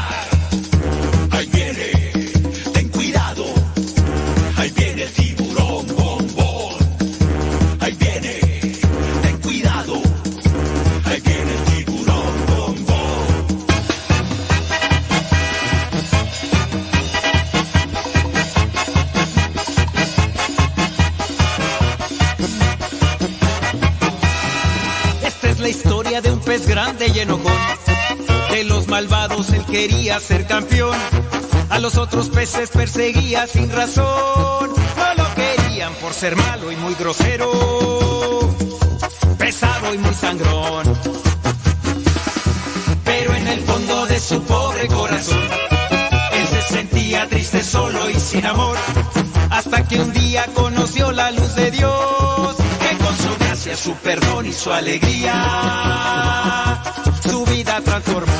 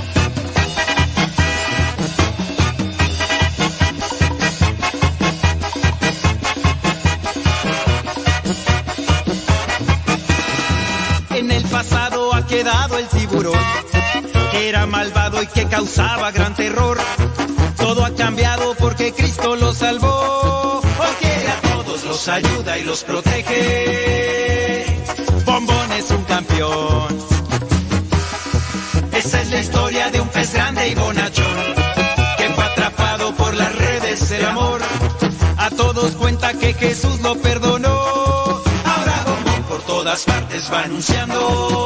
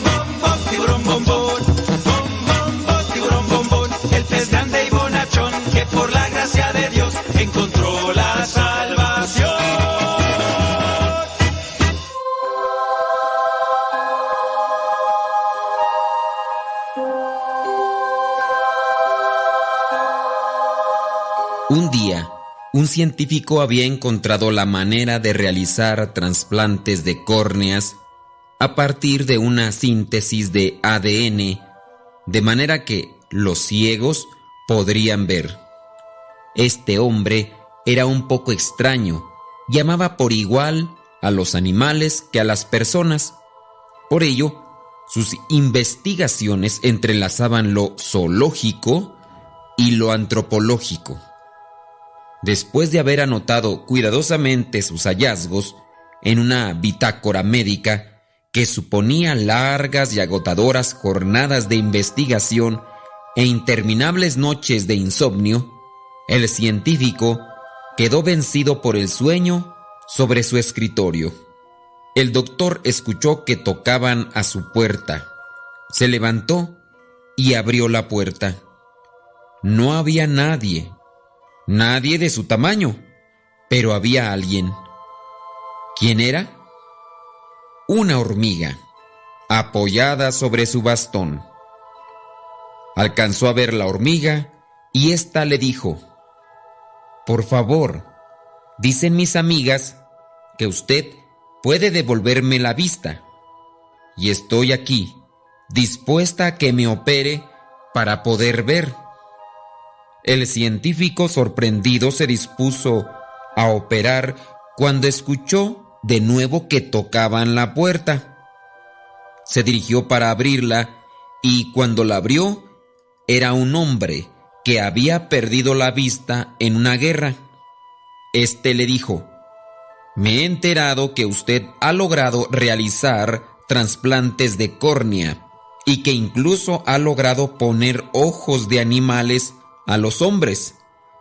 Así que estoy a sus pies, implorando que me opere y me regrese la visión. El doctor lo hizo pasar al quirófano junto a la hormiga que ya estaba anestesiada. Intervino a ambos y esperó los resultados. Al despertar la hormiga, pegó un grito de emoción. Puedo ver, puedo ver, milagro, milagro. Y emocionada saltó de la camilla y se fue a su casa. Luego el hombre despertó y gritó, Oh Dios mío, puedo ver. Era cierto, era cierto. Se dirigió a la puerta y salió de aquel lugar emocionado. El doctor sintió que había hecho una buena obra y descansó. Al cabo de unos días, un tropel de hormigas amenazaba con destruir su laboratorio y una familia enfurecida amenazaba con demandarlo. ¿Qué había sucedido? ¿Por qué le querían hacer esto? La reina de las hormigas le dijo al doctor, Permítame agradecerle, doctor, lo que realizó en mi hija. Ella es la heredera del trono, pero queremos que le regrese su ceguera. Desde que regresó, mira con ojos de gigante. Ve gigantes los defectos de sus hermanos y hermanas. Me desprecia y me considera una madre despreciable, digna de reproche por mis limitaciones. Ve a su pueblo con ojos desproporcionados. En ellos solo ve quejas, flojeras, malas intenciones, traiciones, ambiciones. Y eso la ha llenado de amargura, de desprecio por los demás y por la vida. Por favor, regrésenos la ciega. Por su parte, la familia del hombre le dijo, Mire, doctor, denos a nuestro hermano nuevamente ciego. Desde que regresó, todo lo ve pequeño. Se ha llenado de arrogancia, de ingratitud, de engreimiento y soberbia altanera. Para él no significa nada el tiempo que le cuidamos. Ve relativo y pequeño el que su padre se despulmone trabajando para que él estudie, se vista y coma. Para él no significa nada que su madre deje escapar la vida día a día por lavarle su ropa, alistar sus camisas, tener a tiempo la comida en la mesa. El amor, la amistad, el perdón, todo es pequeño, es ínfimo, es relativo. Doctor, por favor, dénoslo, regrésenos ciego. El científico se propuso investigar lo que había hecho. Creyó que había contaminado sus muestras de ADN de hormiga con las de ADN humano. El doctor hizo un hallazgo sorprendentemente aterrador. La contaminación de ADN no fue en su laboratorio, fue miles de años atrás, en el gran laboratorio de la vida. Los hombres quisieron ser lo último, quisieron ser Dios. Desde entonces tienen una tendencia defectuosa en su visión. Ella agiganta los defectos de los semejantes, ve enorme los defectos y gigantes los vicios de los demás. A ese problema le llama gigantismo miópico, ya que de cerca solo ve lo malo de las personas y lo bueno lo ve turbio, distante o no lo ve.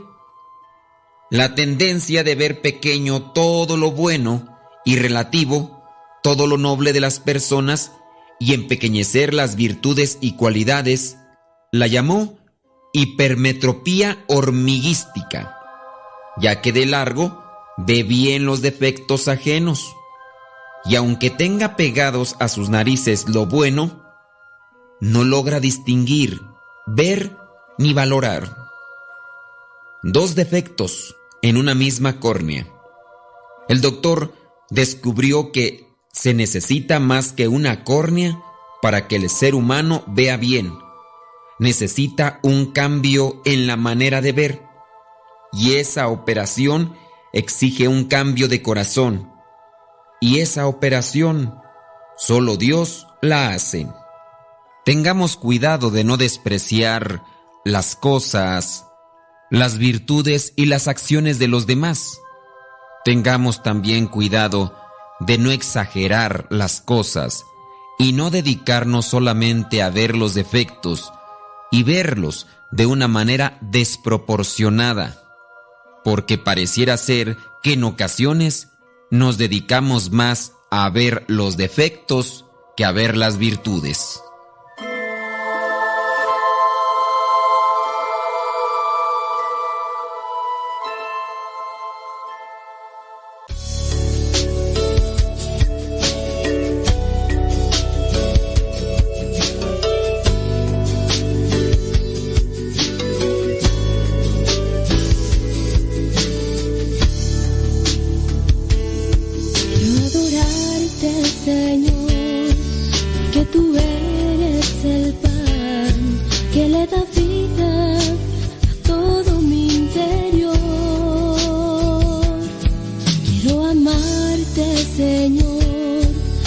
Tú eres mi Dios, eterna alianza que con nosotros se quedó.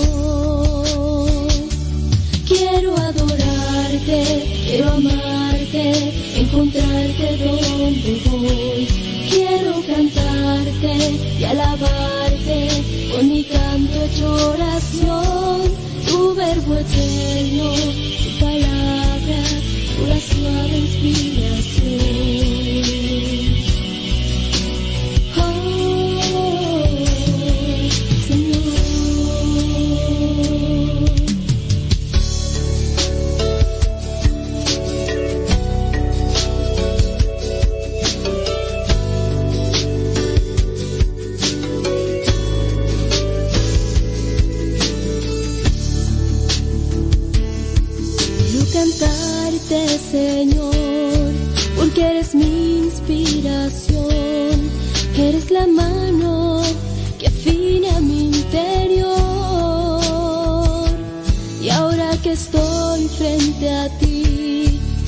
Te pido mores en mí. Sacia mi corazón que tiene sed de ti. Quiero adorarte, quiero amarte, encontrarte donde voy. Quiero cantarte y alabarte con mi canto hecho oración. Tu verbo eterno, tu palabra, una suave inspiración.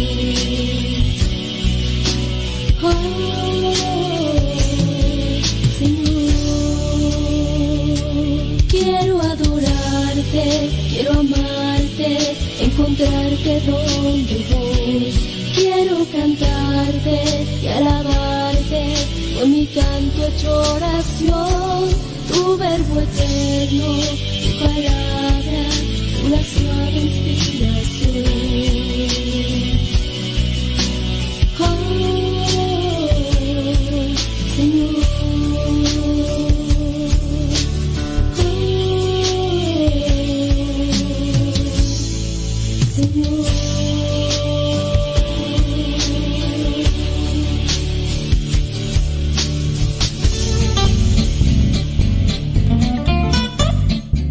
19 de junio del año 2013, el Papa Francisco alentó a nunca decir chismes sobre otros, porque dijo hacen tanto daño a la iglesia y pidió en cambio trabajar por la unidad para superar los conflictos entre los fieles. Así lo indicó en su catequesis de ese día ante miles de personas en la plaza de San Pedro. En su reflexión sobre la iglesia como cuerpo de Cristo, el Papa dijo que la unidad es superior a los conflictos. La unidad es una gracia que debemos pedir al Señor para que nos salve de las tentaciones, de las divisiones, de las luchas entre nosotros y del egoísmo. Pero también dijo de los chismes. ¿Cuánto daño hacen los chismes? ¿Cuánto daño? remarcó el Papa. Nunca chismes sobre los otros. Nunca. ¿Cuánto daño causa la iglesia las divisiones entre los cristianos, los partidismos, los intereses mezquinos? Dijo el Papa, recordemos bien, ser parte de la iglesia quiere decir estar unidos a Cristo y recibir de Él la vida divina que nos hace vivir como cristianos. Significa permanecer unidos al Papa, a los obispos, que son instrumentos de unidad y de comunión, y también significa aprender a superar personalismos y divisiones, entenderse mejor, armonizar la variedad y las riquezas de cada uno. En una palabra, a querer más a Dios y a las personas que están junto a nosotros, en la familia, en la parroquia, en las asociaciones. Cuerpo y extremidades para vivir deben estar unidos. La unidad es superior a los conflictos, siempre, dijo el Papa. Resaltó luego que los conflictos, si no se superan bien, nos separan, nos separan principalmente de Dios. El conflicto puede ayudarnos a crecer, pero también nos puede dividir si no estamos preparados. Nosotros no vamos por el camino de las divisiones, de la lucha entre nosotros. No, dijo el Papa, todos unidos, todos unidos con nuestras diferencias, pero unidos siempre, que ese es el camino de Jesús. El Santo Padre explicó en aquella ocasión también que San Pablo se refiere a la iglesia como cuerpo de Cristo y explica así el profundo vínculo entre el Señor y los fieles. En primer lugar, el cuerpo nos llama a una realidad viva. La iglesia no es una asociación benéfica, cultural o política, sino que es un cuerpo vivo que camina y actúa en la historia. Y este cuerpo tiene cabeza, es Jesús, que lo guía, lo alimenta y lo sostiene. Esto lo dijo el Papa un 19 de junio del año 2013. Y por ahí me encontré unos consejos que ha compartido un sacerdote, el padre Dwight Longenecker, autor de varios libros católicos y párroco de Our Lady of the Rosary en el sur de Carolina, Estados Unidos. Él propone algunas iniciativas para abandonar el chisme, acción que siempre destruye al hombre a través de la calumnia, la murmuración y la mentira. Según el Catecismo de la Iglesia Católica en su numeral 2507, el respeto por la reputación y el honor de las personas prohíbe toda detracción y calumnia en palabra o actitud. En ese sentido, en su artículo publicado en el National Catholic Register, el padre da 10 maneras de detener el chisme, ya sea en la escuela, el trabajo, la familia o también la parroquia, porque ahí se da. Casi siempre los chismes se tratan, dijo el padre, de medias verdades. Una persona obtiene un lado de la historia y una parte de la verdad. Luego saca su conclusión que en su mayoría viene a ser equivocada y le dice a la otra persona. La mentira se vuelve exagerada y se extiende aún más. En poco tiempo las personas inocentes son arrastradas a los chismes, a las insinuaciones y mentiras. El padre pues da estas 10 reglas para evitar el chisme. Primero dijo, no creer en nadie y creer en todos. En otras palabras, cree lo que la persona te ha dicho. Realmente piensa que lo que han dicho es verdad y desde su punto de vista es cierto. Sin embargo, recuerda que siempre, siempre hay otro lado de la historia. Por lo tanto, no les creas. Detente y muerde tu lengua antes de comentar. Si una persona te cuenta una situación, habrá siempre la otra parte que sabrá la otra parte de la historia y, eso te puede ayudar a sacar una conclusión. Número 2. Siempre reunir todos los hechos. El sacerdote indica que no se debe tomar la palabra de nadie como tal. Hay que reunir los hechos que en realidad ocurrieron y averiguar con tantas personas como sea posible, para así tener más evidencias de si aquello que te cuentan es verdad. Número 3. Ir a la fuente. Por el amor de Dios, tengan la valentía, la gracia y el sentido común para ir a la fuente. Si te hablan de una persona, te dicen que cierta persona dijo tal cosa, trata de ir a preguntarle directamente a esa persona y no te quedes con lo que dicen que dicen que dijeron, porque eso pudiera ser una mentira. Número 4. Dar a todos el beneficio de la duda. El sacerdote sostiene que siempre es bueno creer lo mejor y no lo peor.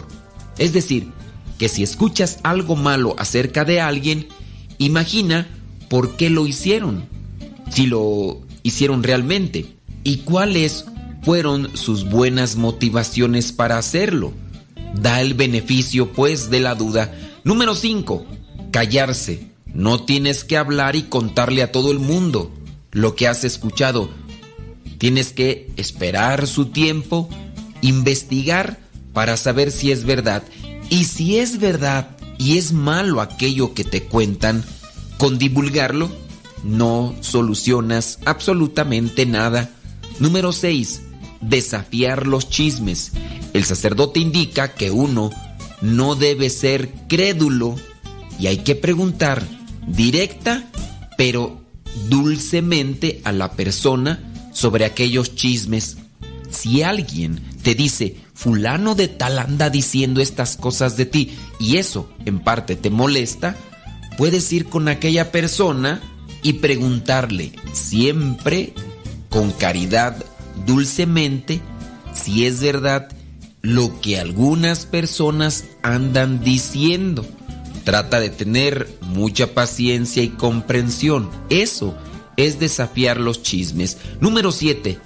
Desafiar el chisme con dureza. Lo que me estás diciendo es un chisme sucio y destructivo. Me niego a creerlo y creo que deberías mantener la boca cerrada. Es otra opción que da el sacerdote, quien asegura que no les gustará a muchos, pero en ocasiones hay que ser duro con aquellas personas que ya tienen un vicio para decir los chismes. Número 8. Fijar los ojos en la verdad. Cuando te estén diciendo aquellas cosas, trata de mantenerte en lo que es la verdad y no en lo que te hace sentir la calumnia o el chisme. Número 9. Enfocarse en los demás. Intenta pensar cómo piensan quienes propagan los chismes.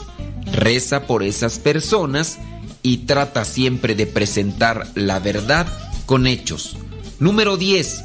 Orar por las personas involucradas en el chisme. De esta manera el sacerdote dice, se podrán evitar muchas calumnias, muchos chismes, que al final de cuentas son verdades, a veces a medias, y en ocasiones son falsos, cosas que te han inventado solamente para dañar a una persona o a ti mismo. El chisme es otra de las semillas del demonio para dividirnos, dividirnos, separarnos de Dios y de los hermanos. Tengamos cuidado y si vamos a hablar de otras personas, que sea para la edificación y no para la destrucción.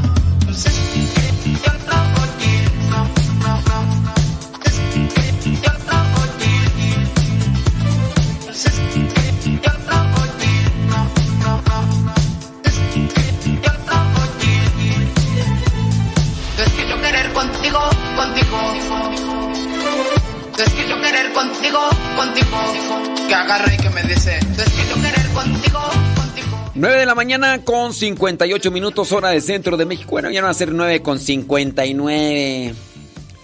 Levántate, católico. Gracias a los que están ahí conectados, que nos recomiendan. Síganos recomendando. Si a usted le sirve, le ayuda el programa, digo, ¿por qué tiene que quedarse con él? Mejor compártale a los demás, dígale, aquí estamos a todo dar. Gracias, muchas gracias. Ahorita déjame ver aquí. Ah, muy bien. Me parece magnífico.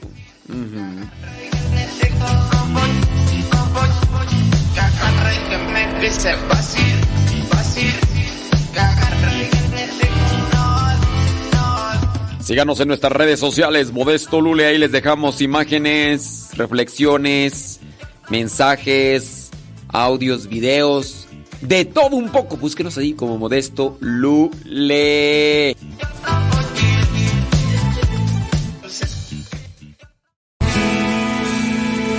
Soy de la cuadra de los buenos, de una estirpe de guerreros, de la gente del Señor. Y lucho por ganarme un día el cielo, máscara cabellera, por ganarme su perdón. Y lucho, lucho, ay como lucho. Y tanto lucho que ahora me dicen el luchador. Y lucho, lucho, ay como lucho. Y tanto lucho que ahora me dicen el luchador, el luchador.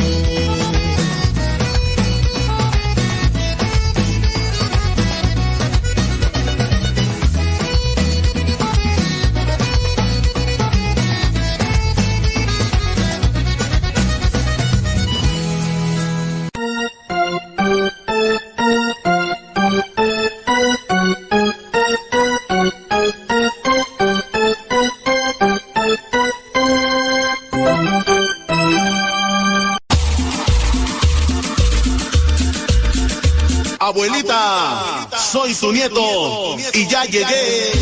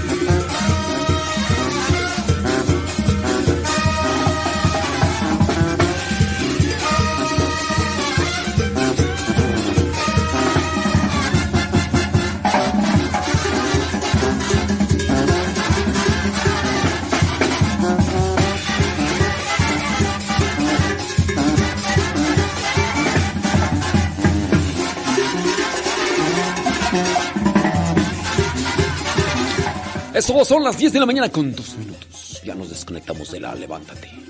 Levántate. Levántate, no seas pirizuzu. Salud rápidamente a los que están ahí en el Facebook, ahí en el YouTube. Muchas gracias. Qué bueno que están ahí conectados. Déjame ver rápidamente quién anda por ahí. ¿Quién anda por ahí? Lidia Duarte, saludos.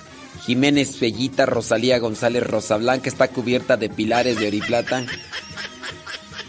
Roselina González, Herme González, Rosalía González, no, puros González aquí. Odalis, Odali, Odalis allá en Perú, saludos a eh, eh, Marcos Pacheco, Herme González, puros González. Gaby González. Karen Romero, saludos. Fonseca, Fonseca, saludos. Fonseca, Fonseca. Vive allá en Santa María, California. Dice Rafael Oriz, saludos. José Luis Santiago, Pedro Tania, no, Tapia, perdón, Tapia, Tapia, Tapia. Malena Nabor, Antonella Ramírez, mm, Beatriz Ramos Ayala. Lupe Barriga. Saludos. Marisela Ledesma, Betty Acosta. Ma- María Gamino, Florencia Pérez, Elsa Díaz. Carmen Aque, eh, ¿quién más tú? Na- Natalie Martínez, Betty Galván, Lourdes y Juan Esquivel, Ibelda Fagoaga, y creo que son los que se asoman por ahí. Hermelinda García ahí en el Facebook. María Leonor Melendres del Ángel desde Tampico, Tamaulipas. Kevin Fernis. Nayibel Lua. Saludos a Caleb que ya se va a la escuela. Yo creo que vamos a tener que poner la canción de Caleb para que se vaya más rápido.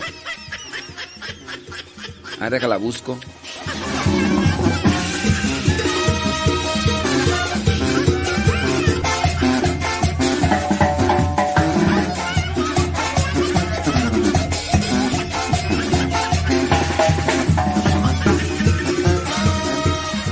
Saludos a Araceli Lule, Hermelinda García. Gracias. Ahí en el Facebook.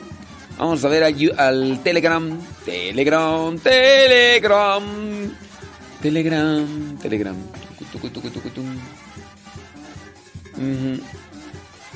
Déjame ver quién está. Manuel López. Yadira Rivera. Sebastiana Toribio, Carmela Aviña, Nayibé Lua, Rosalba Santiago, Mari Gamboa, Lucy León, Eduardo Bocanegra, Kenia Martínez, María Magdalena Carrasco, Lola, Lola, eh, Male, Patti García, Ana García, Alberto Mesa, Guadalupe Araceli, Mari Rodríguez, Alejandra Merino, Sara Casillas, Lupis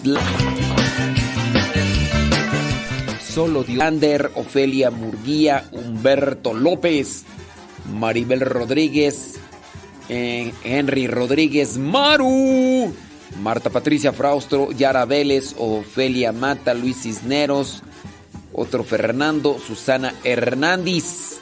Susana Hernández, y son todos los que ahí alcanzo a ver en el Telegram. Si llegaron más, pues ni modo. Sí. ¿Qué, qué, qué te pidió tu hija Carmela Viña? Ahorita leemos en un mensaje. ¿eh? Ahorita en tres horas lo leemos. Tere, saludos Tere, Gabriela, Griselda Plasencia. Sí, María López, Ismael Novas, Verónica Ibarra. Sí, Carmela Viña. Ahorita en unas cuatro horas yo creo ya leemos tu mensaje. Ah, pues yo, yo nomás estoy diciendo. En menos de cuatro horas lo vamos a leer. Ay, Ofelia Mata, ¿hasta crees que voy a andar leyendo tu mensaje en Telegram? Si quisiera estresarme, lo leo, ¿eh? Si quisiera estresarme, Ofelia Mata. Hasta en el. Hasta en el apellido tú cargas la penitencia. Ofelia mata. Ay, no, Dios. ¡Ayúdanos, Señor mío Jesucristo!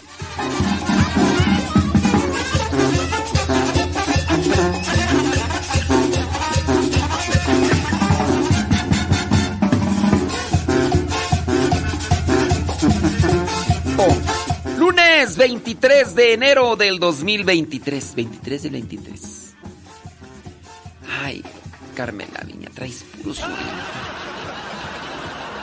Carmen, traes puro sueño.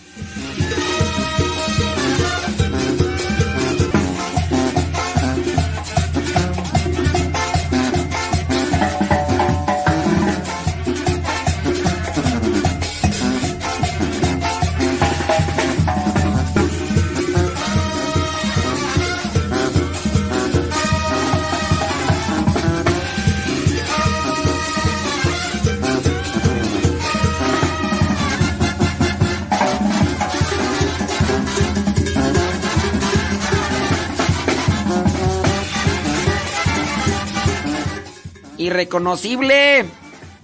Irreconocible. Sí. Estaba mirando por ahí mm, una foto que que publicó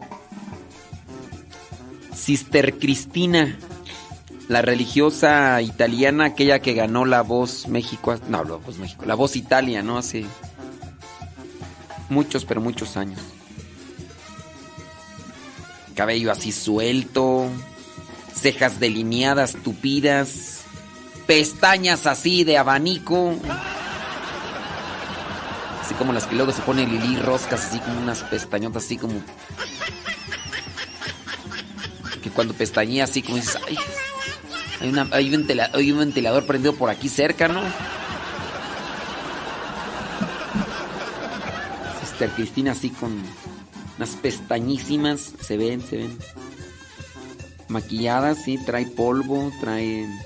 También trae este, el, el rímel de los labios. Se blanqueó también los dientes.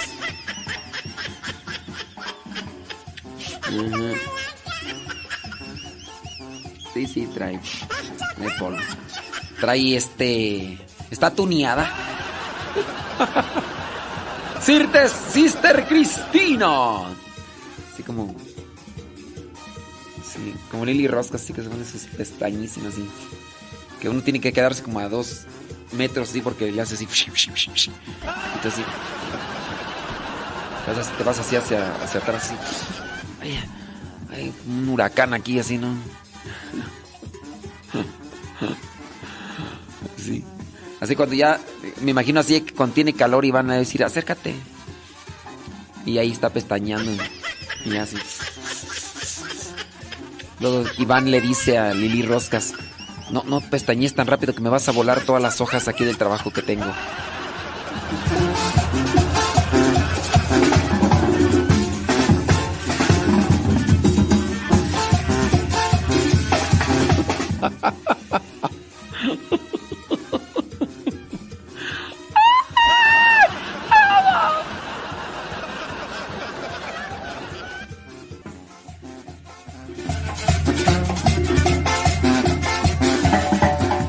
Carmela Viña, es que no quiero leer tu mensaje porque me- voy a estresar, Carmela Viña. Me voy a estresar. Sí, Carmela Viña, me voy a estresar con ese mensaje. Carmela Viña, me voy a estresar. No quiero estresarme. No quiero estresarme.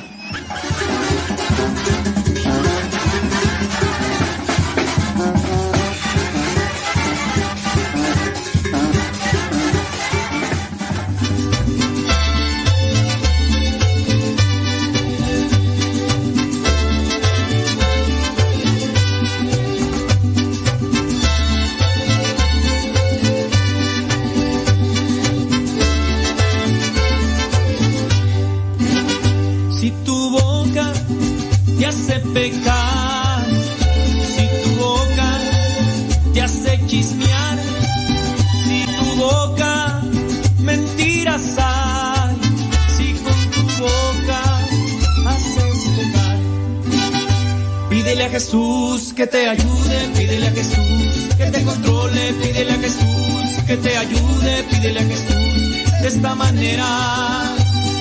Ayúdame Jesús, ayúdame tú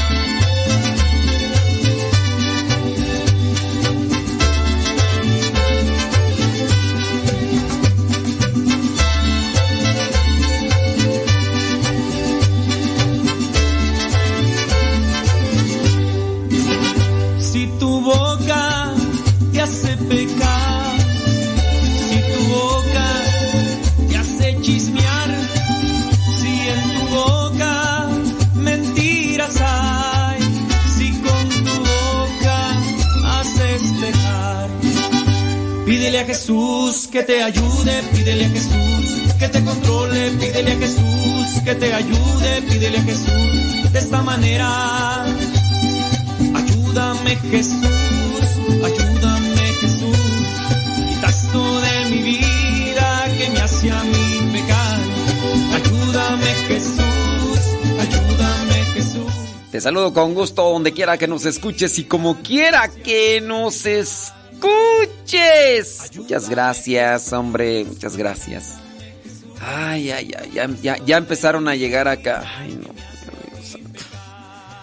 Lili Roscas, que quiere que le manden saludos, que a Iván, José María y a Juan de Dios, que porque son bien tóxicos, bien tóxicos. ¿Quién sabe a quién salieron, verdad? Este Lili Roscas, ¿quién sabe a quién salieron? ¿Quién influye más en los hijos? ¿Los papás o las mamás? Yo, yo pienso que los hijos salen más, genéticamente hablando, salen más parecidos a la mamá, ¿no? Pienso yo, digo, el hecho de que los, digo, el, el papá que puso, eh, puso ahí una cosa así minúscula, es, es más imperceptible al ojo humano. Eh, una la mamá puso el óvulo y después lo estuvo alimentando vía cordón umbilical y todo ahí lo que emociones, eh, nutrientes y yo por eso digo, pues ahí los hijos, las hijas pues sacamos más de la mamá en cuestión genético que pues, pues dice eh, la, sobre la toxicidad, yo pienso que pues yo, yo digo que pues por eso son así, ¿no? Porque sí, yo pienso, yo pienso, de tal palo tal astilla, efectivamente tienes toda la razón, tienes razón, tererén. Lourdes Reyes, ¿cómo andamos? ¿Todo bien? Ay, sí, hombre. Sí, mira nada más, mira nada más. Tiririririn. ¿Qué pasiones, Graviela, allá en Oklahoma City? ¿Todo bien? Piden una oración por Luis Chávez. Bueno, pues vamos a orar por él para que Dios se manifieste. Luis Chávez. Ya Chávez, que aquí vamos a pedir por él. Mándanos tu mensajito. Déjame ver por acá mensajes. Eso, saludos, dice. Mira nada más. No, pues qué bien. Ándele pues. Échele galleta, échele galleta. Eh, saludos, dice. mm, Dice. Así es. eh, gracias, muchas gracias. Sí. Ándele, efectivamente. Sí, eso lo mencioné hace ya algún tiempo. Ismael, no vas. ¿No vas o sí vas? Yo digo que sí vas, ¿no? Sí. Salúdeme aquí presente. Ay, no, Dios mío santo. ¿Por qué? ¿Por qué tanta toxicidad? Eh, María López, tumba la cerca topes. Dice, a mí por qué no me saluda, a mí ni me saluda, mándeme mis saludos. Ay, María López, tumba la cerca topes. María López. Déjame ver por acá. Mira nada más, con Tony Meléndez por acá nos manda una foto. Patti García dice que eh, Tony Meléndez ah, fueron ahí a verle, ahí tomaron la, la foto. Muy bien, ¿no? Pues. Congratulations for you. Échale. Échale galleta. Patti García. Dice. ¿Qué dicen? Pide oración por su primo que se adelantó. Bueno, pues quién sabe cómo se llamará su primo, ¿verdad? Dios lo sabe. Pero pues, nada más nos piden oración por él. Muy bien.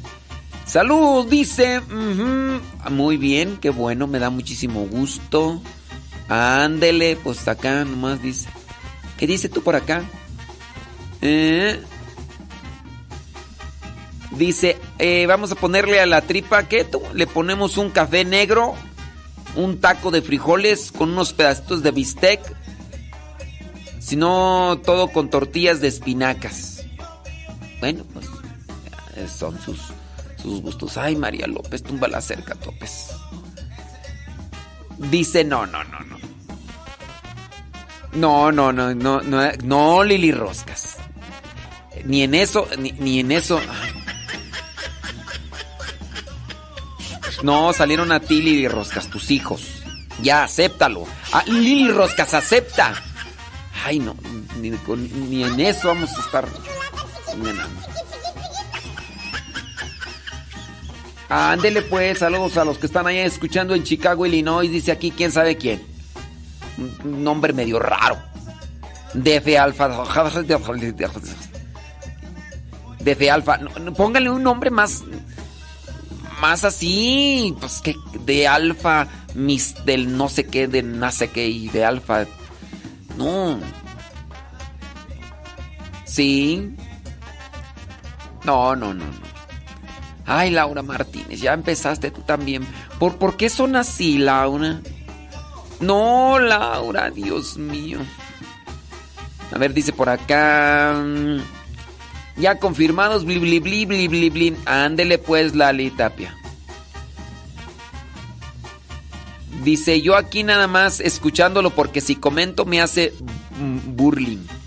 No, nosotros no, no hacemos burling, no, no. Leti, ¿qué onda, Leti? ¿Qué cuenta Ramiro? Allá en Uriangato, Guanajuato. Quiere un cincelazo. No, pues dime qué estás haciendo, Leti. Si me dices qué estás haciendo, este, mientras escuchas, puede ser que te diga tu cincelazo. Si no, arrivederci, goodbye, hasta la próxima. Sí. Ay, no, ya, ya. No, no, no, no. Ya, otra vez María López, ¿por qué no? No, ahora María López está necia. Que salude a una María Rosales. Pero ella ni manda mensajes. ¿Para qué la saludamos? Soy, jo- soy José. Mi madre está de tóxica con su esposo desde la mañana. ¿A poco? No. ¿En serio?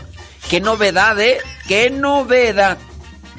No, yo, ay no, es- esa realmente sí me sorprende, ¿eh? me sorprende. Sí, sí, le tienes que decirnos qué estás haciendo ahora. Es más, deja agarrar los libritos de los cincelazos para decir unos cincelazos. Que dice eh, Lili Roscas que no está de tóxica. Ay, no, pues ¿quién te gana a ti, verdad? Ahí están los libros. Bueno, Leti Ramírez, este... Le- Leti Ramírez está dormida. Ay, Leti Ramírez, ya tan tarde y todavía dormida Leti Ramírez. No, Leti Ramírez. Ay, sí, no, sí, Dios mío. Ah, que está limpiando frijoles, dice. Y que Ramiro anda arreglando el jardín. Oye, pero esa foto que me mandaste... No, pues ese jardín necesita mucho trabajo. Es el jardín del Edeno y está muy... ¿O esa foto que me mandaste de dónde es o qué? Oh, si ese es tu jardín el que anda arreglando Ramiro, no, pues ahí se va a llevar toda la vida, como dijo Franco. Sí. Ándele pues. 52 del libro número 2 para Leti allá en Uriangato, Guanajuato. 52 del libro número 2 dice así.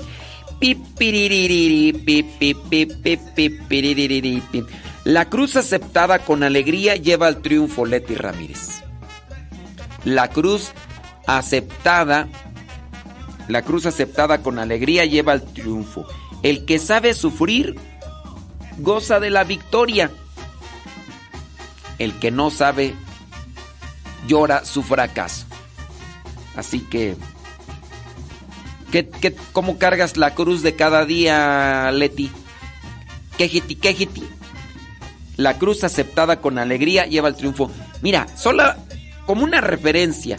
Cuando nosotros estamos en la chamba, si estamos reniegue y reniegue, quéjenos y quéjenos, ahí nosotros ya estamos haciendo más largo el tiempo y, se hace más pesado el trabajo, más asfixiante, más agobiante. Al mal tiempo, buena cara y mucha oración. Y si le ponemos una canción, pues sale mejor el asunto. Poniéndole una canción alegre, algo que, que te motive, se pone mejor el asunto. ¡Súbale a la radio!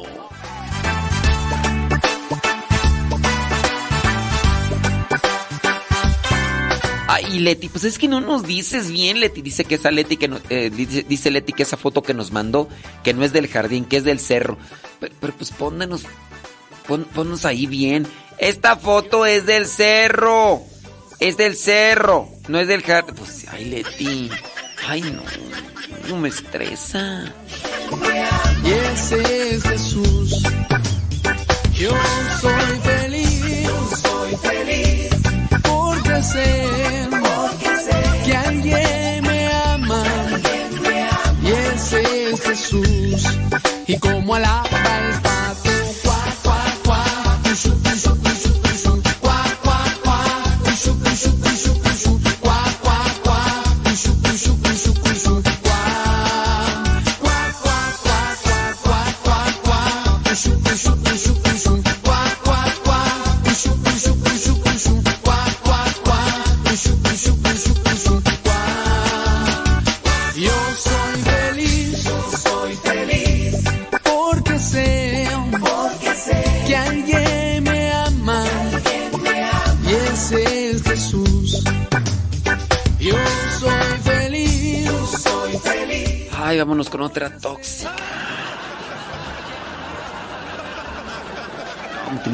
Se juntan todas. No, no, no. no. Vámonos con otra toxic. Toxic. Nayibelua dice que está haciendo una avena con berries. ¿Quién sabe qué serán berries? Han de ser berros o no sé qué. No, es no a mí en español. Piensan que yo no.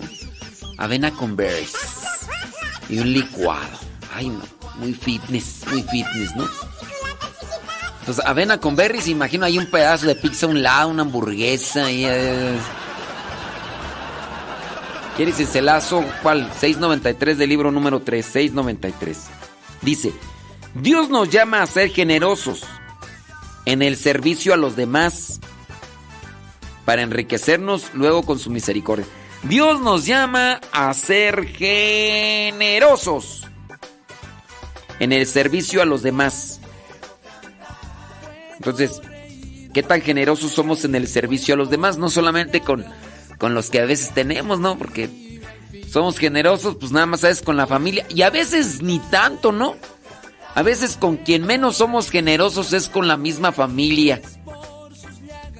Pero bueno, hay que cuestionar aquí esto. ¿Somos generosos en el servicio a los demás? ¿O solamente somos generosos en el servicio a los demás con los que nos regresan el favor? Ahí te va este cuestionamiento, Nayibelua. No, más échate ese trompo a la uña, ¿verdad? Pues.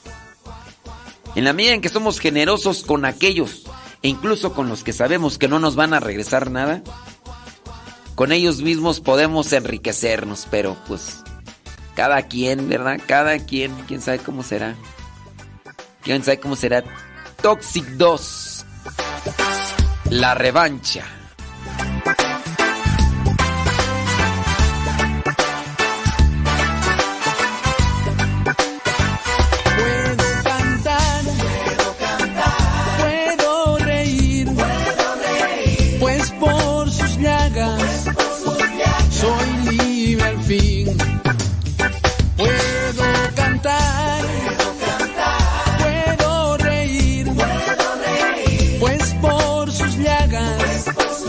Rocío Luna García, es que no te voy a decir tu cincelazo, ¿sabes por qué?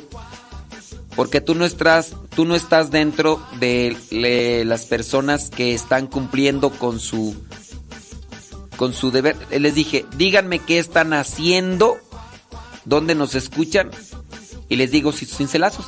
Eh, no, este Rocío Luna García sí bien así empoderada ella, ella nada más pide sus cincelazos, porque no nos va a decir dónde nos escucha ni qué está haciendo. Ah, pues con esa misma actitud yo tampoco te digo tu cincelazo, ¿cómo la ves desde ahí? Puedo cantar, puedo reír, pues por sus llagas soy libre al fin. Rafael de Chicago dice que le manda mm, un saludo a su tóxica. Dice que es tan celosa, tan celosa que ella misma se encela con los mensajes que ella misma manda, pero que después se le olvidan. Ay, no, qué cosa.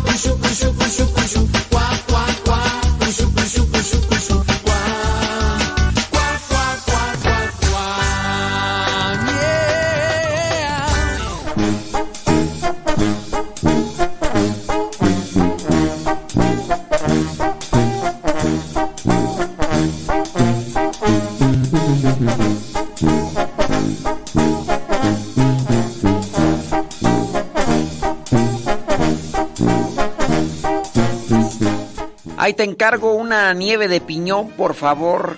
Si no es mucha molestia. Ey, de piñón. Dice que... Bueno, dice que quieren una oración por el- un encuentro de la iglesia de San Newman. Bueno, pues los ponemos en oración, ¿verdad? Para que tanto los que dirigen como los que van a participar de ese encuentro, pues este puedan disponerse para escuchar y para transmitir un mensaje de Dios. Mari Torres, mm, allá en el Seco Puebla, dice que están echándole algo a la, tripa. No, pues también díganos qué le están echando a la tripa. ¿Quieres cincelazo de 200 del libro número 1, Mari Torres? Ay, Mari Torres, ¿qué le está echando a la tripa, Mari Torres? Platícanos, cuéntanos. 200, 200, dice. El plan de Dios es que vivamos nuestra vocación a la santidad. Como hijos de Dios, lógicamente debemos participar de su santidad. El plan de Dios es que vivamos nuestra vocación a la santidad, Mari Torres. Es el plan de Dios. No hay que ser tan tóxicos, Mari Torres. No hay que ser tan tóxicos como ya sábanas para que cobijas. A veces le hacemos la vida a los demás. Hay gente que llega a la santidad y hay gente que te ayuda a llegar a la santidad por lo tóxicos. Tóxicos hasta por debajo de la lengua. No, no, no, no, no, no, no, no. Es más, ya desde que van llegando, así como a tres kilómetros, ya, ya sientes la tos. No, hay que. Mejor la santidad, Mari Torres. El plan de Dios es que vivamos nuestra vocación a la santidad. ¿Qué tan gruñona, Mari Torres, eres? ¿Qué tan quejosa eres? ¿Qué tan amargadita eres? Porque de todo hay en la viña del Señor. De todo hay, Mari Torres, ¿eh? Así que. Bueno, pues Dios nos llama a la santidad, Mari Torres. Ojalá y tengas eso presente el día de hoy. Sé más paciente, sé más amable, sé más generosa, sé, más alegre, Mari Torres. Porque, sí, así como... La, no, la, tóxica es la solovina. La tóxica es la solovina. La Tomasita, la Tomasita ahí anda tranquila, ahí. Y, y la solovina llega a hacer sus... y la Tomasita le dijo, ¿qué, qué? A mí no me andes con... Y sácatelas. Y pues, ándale. Ándale, sí. Dice Lupe Barriga, ¿qué pasión es Lupe Barriga? Anda levantando madera para reparar un muelle porque trabaja ya en Carolina del Norte. Dice que él quiere el cincelazo 719 del libro número 1. Bueno, pues anda en la chamba, Lupe Barriga, y le mandamos el cincelazo 719. Dice así, pon mucha atención. Oye, a veces cuando uno les dice sus verdades a las personas se enojan. Si yo les digo, no, es que tú eres esto, el otro aquello, y. Sí, y, se enojan todavía. Barriga, ojalá no te enojes con tu cincelazo, eh, porque ya sabes que los cincelazos vienen tumbando caña. 719 del libro número 1 dice así.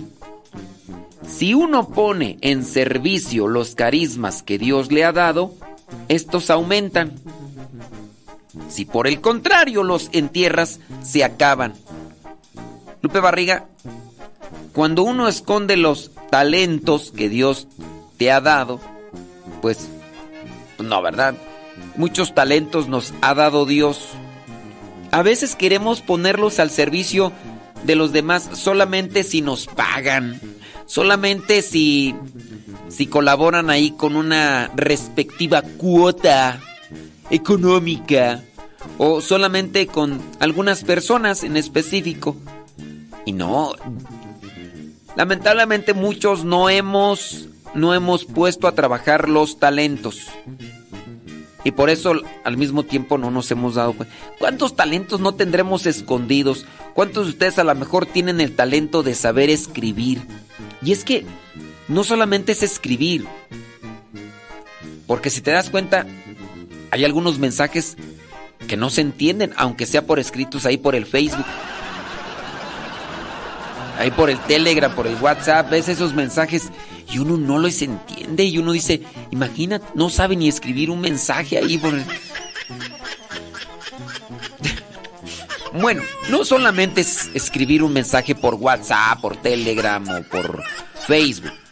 También es saber escribir de manera que enganches a la persona. Hay muchos escritores a nivel mundial que han escrito libros por aquí y por allá. Bueno, libros de todo. Pero hay de escritores a escritores, tanto así que estos escritores, algunos de ellos, han sido galardonados con premios. Otros no son galardonados con premios, pero captan la atención de la gente de manera que sus libros llegan a hacerse incluso adictivos. Los leen aquí, los leen allá y eso refiere que la persona tiene una forma de acomodar las palabras de manera que capta así el mensaje, capta la atención de la persona, mejor dicho, es verdad, no el mensaje, capta la atención de las personas y, y esos libros los recomiendan. Los recomiendan aquí, los recomiendan allá y esas personas tienen talento. Quizá a lo mejor les costó también, les costó aprender ciertas técnicas o a lo mejor conjugaron cierto tipo de técnicas. Dicen que salude a Ulises Sánchez. Ay, no, ¿para, para qué? No, no. no. Sí, no, no, no, no. No, ¿por qué? No, no, no vamos a saludar a, a Ulises Sánchez. ¿Por qué no? No, no. Además nunca nos escucha, ya pues ¿para qué lo saludamos? Hablando entonces de talentos, trabajan, eh, eh, tienen su trabajo algunas personas, ¿no? Les pagan y en la casa no quieren hacer nada. En la casa no quieren hacer nada y tú dices, oye, pero hace esto, pues ¿qué te cuesta? Échale galleta aquí. No, se pone muy acá. No, ¿qué es eso? Entonces, eh, Lupe Barriga, búscale talentos. La música, otro talento que podemos tener por ahí escondido y no. Hay que, hay que machetearle ciertamente para la música. Oye, está por ahí un guitarrista famosísimo dentro de la historia musical, el señor Slash, que hace llorar las guitarras, ¿no? Le preguntan, aún ya teniendo la fama pues que tiene, le preguntan usted, ¿cuánto tiempo más o menos ensaya con su guitarra o practica al día. Dice yo por lo menos de 4 a 6 horas. De 4 a 6 horas. Y tú dices, es el fenómeno musical dentro de una función de músicos como la guitarra. Y aún así, aún así, mira, está ensayando todo ese tiempo. Pues con razón tiene ese nivel.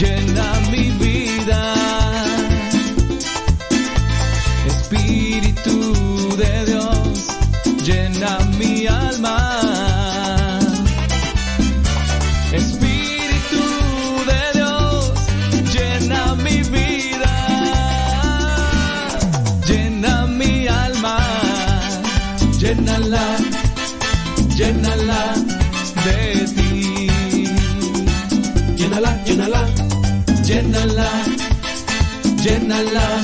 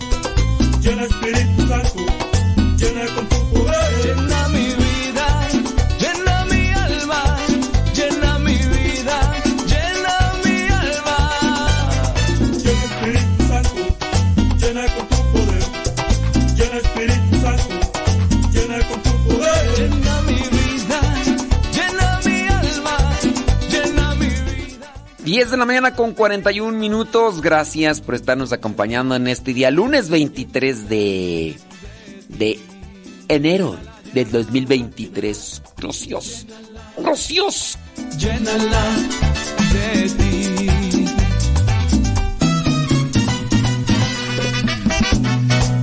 Alábalo, alábalo, alábalo. Dice la palabra de Dios en Gálatas capítulo 5, verso 22, que el fruto del Espíritu es alegría paciencia, comprensión, bondad, fidelidad. Clama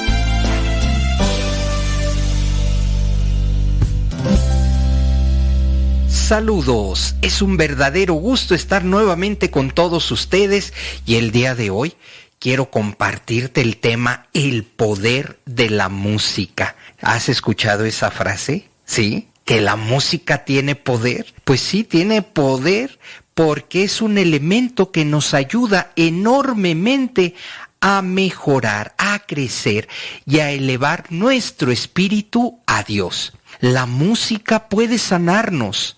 Y el día de hoy voy a compartir ocho formas de cómo se activa la fuerza y las bondades de la música. Vamos a comenzar, ponerle música a tu vida y compartirla con amigos y familiares. Esto hace que la música pueda mejorar el bienestar, incluso la calidad de vida, mientras realizamos actividades acompañadas de música, nos vamos a sentir inspirados, nos va a permitir que sus notas pues cambien nuestro estado de ánimo. Entonces, lo inicial, por así decirlo, si tú le pones música a tu vida, permitirás un cambio de estado de ánimo. Así que si en este momento estás enfermo, te estás reconvaleciendo, pon música y verás que cambia tu estado de ánimo. Dicho sea de paso también, Muchas organizaciones utilizan la música porque nos motiva, nos volvemos más productivos y entonces esto es, es un gran aliciente para los trabajadores. Con la música bailamos, cantamos y nos movemos. Esto hace que empecemos a hacer ejercicio y el ejercicio a su vez alivia el estrés, establecer vínculos sociales y sobre todo estimula nuestro cerebro. Nada mejor que realizar alguna actividad física acompañada con música. El ritmo nos hace sincronizar con nuestros corazones, generando una sensación de bienestar, descargando el estrés con el que vivimos. Cantar nos permite tener conexiones neuronales en las que recordamos momentos, personas y hasta olores. Nada mejor para nuestra memoria que escuchar música. Fíjense nada más qué bondades tiene la música. Escuchar también algo que en algún momento te hizo sentir eh, reconfortado, te evoca recuerdos. La música nos ayuda a esto y especialmente en la alabanza que nos permite acercarnos al amor de Dios, motivando e inspirando nuestro espíritu. La oración cantada es una manera de generar tranquilidad y paz en nuestras vidas. También Intenta escuchar música que no conoces. Esto ayuda porque las melodías desconocidas pueden estimular nuestro cerebro. No te quedes solo con la música que acostumbras. Hay que tener apertura, sobre todo para escuchar nuevos autores, nuevas propuestas. Y por supuesto, nuestra iglesia tiene una enorme cantidad de exponentes que están esperando sean descubiertos por ustedes, por sus oídos. Y pues ahí, ahí te invito a que escuches la música de un servidor, porque ahí vas a descubrir algo nuevo, seguramente. Escucha música para motivarte, porque también puedes hacer ejercicio con ella. Y entonces vas a sentir un estímulo mental y te va a impulsar a moverte. También es importante hacer la aclaración. Escuchar música muy fuerte puede hacernos daño. Escucha música a un nivel agradable, a un nivel que tus oídos no sientan que van a reventar. Hay que cuidar nuestra audición. Es uno de los sentidos que debemos valorar, así como los cinco sentidos. Canta o toca un instrumento para crear música tú mismo. ¿Alguna vez lo has intentado? Hay muchas personas que no estudiaron música, pero al estar generando, hay algo muy placentero en ello. Intentar tocar algún instrumento hace que experimentemos sensaciones maravillosas. Y finalmente, participa en actividades musicales con alguien más. Intenta formar un coro, una banda, una orquesta o participar en algún grupo que ya esté formado. La música es convivencia, es un acto social, eleva nuestro espíritu, descubre los beneficios que la música espiritual te puede ofrecer, ya que mejorará tu salud y tus relaciones con los hermanos. De tal manera que hoy, en este espacio, quise reflexionar acerca del poder y las bondades de la música. Muchísimas gracias por tu valiosa escucha y atención. Hasta la próxima.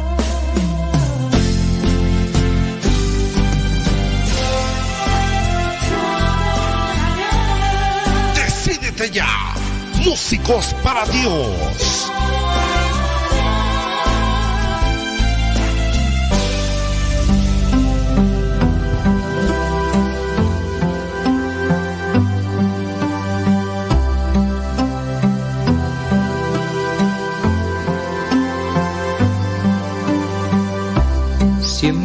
Voy tras de ti. Uh, siempre iré tras de ti. Seguiré tus pasos al caminar. Eres mi fuerza, lo que necesito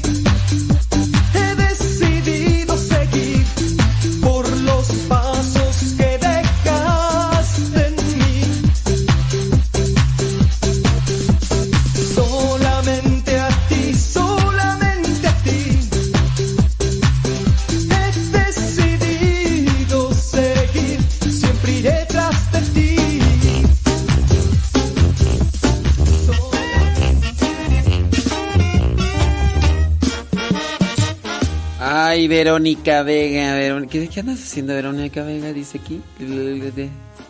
Descansando. Está bien, ¿no? Está bien que descanses. Hay que descansar. Dice, quiero un cincelazo, María Magdalena Carrasco. Ay, María Magdalena Carrasco, traes puro sueño. Dice, lo escucho acá en Indianápolis, Gringolandia. Que la felicite por su cumpleaños. Ay, no, no, ya, ya con el cincelazo, ya. Ay, no, ¿quieres todo? No, no me pides un pastel que... Ay, no, ya no más falta que me digas que te prepare un pastel. Oh, ya con el cincelazo, mija, ya. Ya, ya con eso. Sí, ay, no, tú eres bien golosilla, ya. Antes di que te voy a hacer tu, te voy a decir tu cincelazo. Antes di. Ah, dice que quiere cincelazo 51 porque eh, cumplió 51 años. Ay, no, siento, ya. Ya, ya, ya, ay, no. Ay, no. María Magdalena Carrasco, Dios mío. ¿De cuál libro es tú? 51, sí. Ay, todavía quieres te felicite yo por 51 años. Pues a lo mejor sí hay que felicitar a la gente que ya llega a los 51 años, ¿no? Porque ya en estos tiempos llegar a 51 años ya, ya es ventaja. Ay, no, pues ya llegaste. ¿Quién sabe si dures más? Ay, María Magdalena Carrasco. Te va tu cincelazo mejor, ándale. El corazón que no tiene amor, ándale, ándale, ¿para qué pidiendo cincelazo? El corazón que no tiene amor no puede responder al amor de Dios. El corazón que no tiene amor no puede responder al amor de Dios. Bueno, y es que el verdadero amor se obtiene solamente de Dios. Tiene 51 años, ya están, ya están grandes los pastores. Ya están grandes los pastores, ¿eh? Sí. Ya, ya. Ok, tiene 51 años. Y ahí va mi pregunta. Has acumulado años, pero también has acumulado amor de Dios en tu corazón. No, no más pregunto, más pregunto, porque años acumulamos. Pero quién sabe el amor de Dios en nuestros corazones. Ay, María Marcela Velasco. ¿Qué pasiones, Fernando? ¿Ya andan trabajando? Ahí anda el Octavio. ¡Hola, Octavio! Dice que andan trabajando. María, María Magdalena Carrasco, has acumulado, a, más de años, has acumulado el amor de Dios en tu corazón o, o puras tristezas. Tristezas, tristezas, tristezas. Dice que andan trabajando con el hermano Gildardo. Ándele, pues no, pues. A trabajar, Fernando Chávez. Pues sí. Oye, ¿y qué onda con el Octavio? ¿Ya dónde anda o qué? Pues ya, ya lo agarró la migra.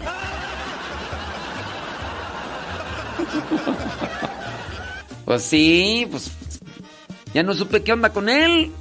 No. Mira, yo, ahí mandándole mensaje y cincelazo a María Magdalena Carrasco y ni nos está escuchando. Ay, no, estaba que estaba escuchando otra estación de radio. Ay, no, para haberme dicho antes. Para haberme dicho antes. Mauricio Zurita trabajando allá en Irwindale, California. Está, dice que soldando acero inoxidable. Ándele pues. Un saludo para su esposa Lucy, para sus hijas Sammy, Nani y Monchis. Y dice que de paso quiere un cincelazo del libro número 2, el 274. Bueno, vámonos con este. Nomás pónganse casco, Mauricio Zurita, ¿eh? Porque. Eh, uno les dice los cincelazos y de repente sale todo descalabrado. ¿Verdad, Magdalena? María Magdalena Carrasco ya, ya están grandes los pastores, ojalá y así como acumulas años, pues también este, pues a este, Así también acumules el amor de Dios, ¿verdad? Sí, sí, sí, sí. Ándele pues. Ándele. Sí. Oye, esta se me perdió el cal de Mauricio Zurita. ¿Cuál era tú? Ya se me olvidó. El 274 dice así. Cuanta más fe se tiene, mejor se realizan las obras de Dios. Cuanta más fe se tiene, mejor se realizan las obras de Dios. ¿Tienes mucha fe o poca fe, Mauricio Zurita? Mauricio Zurita. ¿Tienes mucha fe o poca? Cuanta más fe se tiene, mejor se realizan las obras de Dios. La fe se adquiere de la providencia de Dios. Sí, la fe es un regalo de Dios. Si nosotros le pedimos a Dios, Dios en su providencia nos regala fe. Abrir el corazón. Abrir el corazón para que Dios vaya trabajando. ¿Qué pasó? ¿Qué pasiones María Magdalena Carrasco? Yo creo que sí he acumulado amor de Dios, porque ya acumuló 51 años, pero ella cree que sí ha acumulado eh, eh, amor de Dios. Pues habría que preguntarle a tu familia, ¿verdad? Porque... Sí, habría que preguntarle a tu familia eh, cómo, cómo, la vive contigo, porque eh, si andas ahí de renegona, de collejosa, de impaciente, de de, de, de biliosa, de, de celosa, de... Oh, sí, sí, sí, sí, sí, no, sí. ¿Ya se casó el hermano Octavio? Oye, ¿cuándo se casó? ¿En serio? Oye, acá mira. Eso sí, pedía saludos, pero no, no invitó. ¿Cuándo se casó? Tiene una foto ahí de, de que se, del matrimonio de, de Octavio. Mándamela. Sí, pues es que ellos no. Pues es que ellos nada más con ciertos estratos sociales, acá con, con el barrio, con la gente de rancho, no, no se juntan. Sí, mándame una foto. De una vez. Dice María Magdalena Carrasco que le pregunte a Juan Carrasco. Uy, no, ya si supiera lo que me dijo Juan Carrasco de ti, María Magdalena. No, no, no, no. No, mejor ni digo nada para que no termine esto en un divorcio, porque tú celebrando tu cumpleaños y la... No, no, no. Sí, no, ni te digo. Ni te digo, sí, sí, sí. Sí, no, no, no, no. Pero bueno, ¿verdad? Lo bueno que hay vida, hay esperanza. Si hay vida todavía, hay esperanza, María Magdalena Carrasco. Así que, pues ponte en las manos de Dios, ¿verdad? Para que Él siga trabajando. Espero que tú seas más humilde, más dócil. Porque así media geniudilla, berronchudilla, desesperada, terca, no, más, no. No, no, no. Hay que disponerse, María. Sí. Échale ganas. Sí. Si hay vida, hay esperanza. Así que échele galleta y, Dios trabaja, Dios actúa. Sí. Ándele. Mire nada más, sí es cierto. Efectivamente. Ándele pues. No, hombre, pues no. no. Claro, ándele. Sí, échele pues. Ándele pues. Sí, recuerden que los requisitos para pedir los cincelazos es que nos digan dónde están y qué están haciendo. Y ya, pues de una vez si quieren poner saludos, pues allá ustedes. Pero eso sí, no respondo chipote con sangre, sea chico, sea grande para las descalabradas, ¿ok?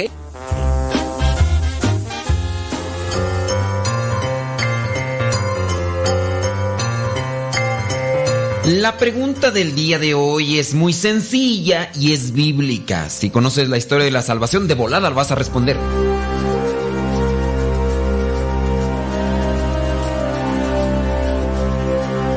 La pregunta es la siguiente. ¿Cuántos hijos tuvo el padre Abraham? ¿Cuántos hijos tuvo el padre Abraham? ¿Sabes quién es el padre Abraham? Obviamente, el padre de la fe, aquel que Dios le prometió multitud, que dijo que iba a ser padre de multitudes. Bueno, pues me imagino que se has de saber. Dime, ¿cuántos hijos tuvo el padre Abraham? ¿Tuvo uno? ¿Tuvo dos? ¿O tuvo doce? ¿Cuántos hijos tuvo el padre Abraham? ¿Uno, dos o doce?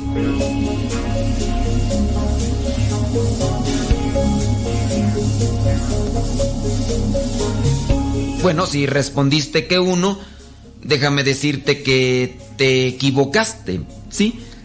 Si respondiste que 12, también te equivocaste. Fíjate cómo son las cosas, ¿no? Dios le pide a Abraham que deje un lugar, que, le, que deje a los de su familia, que deje todas las cosas que, bueno, no todas las cosas, ¿verdad? Pero sí a los de su familia, todo el parentesco, y que vaya a un lugar que le está indicando porque, pues así lo está pidiendo Dios. Y al mismo tiempo le dice que va a ser padre de multitud, padre de multitud. Pero Abraham ya era incluso grande, grande, y pues nomás no, nada, hasta que mandó unos ángeles y los ángeles le dijeron, sí, tu esposo va a quedar embarazada, pero pues ya Sara ya estaba más de 75 años. 75 años. Y entonces, pues ya, Sara le dice, ¿sabes qué? Pues yo no puedo tener hijos. Pues tenlo con mi criada. Tenía una criada. Y entonces, pues Abraham, pues no se hizo del rogar. Pues sí, no se hizo del rogar. Y tuvo un hijo con aquella criada. Y ya después, a los 99 años, Dios concede que la esposa de Abraham tenga un hijo legítimo. En este caso, su único hijo legítimo, en este caso, es Isaac. Pero la pregunta entonces, ¿cuántos hijos tuvo Abraham? Tuvo dos. Tuvo a Ismael y tuvo a Isaac. Lo podemos comprobar ahí en Gálatas capítulo 4, versículo 22, que dice, pues dice que Abraham tuvo dos hijos, uno de la esclava y el otro de su propia esposa que era libre. Dios tiene su momento, cumple y después, a pesar de que todo pareciera imposible, viene a realizarse el milagro. Dios siempre cumple sus promesas.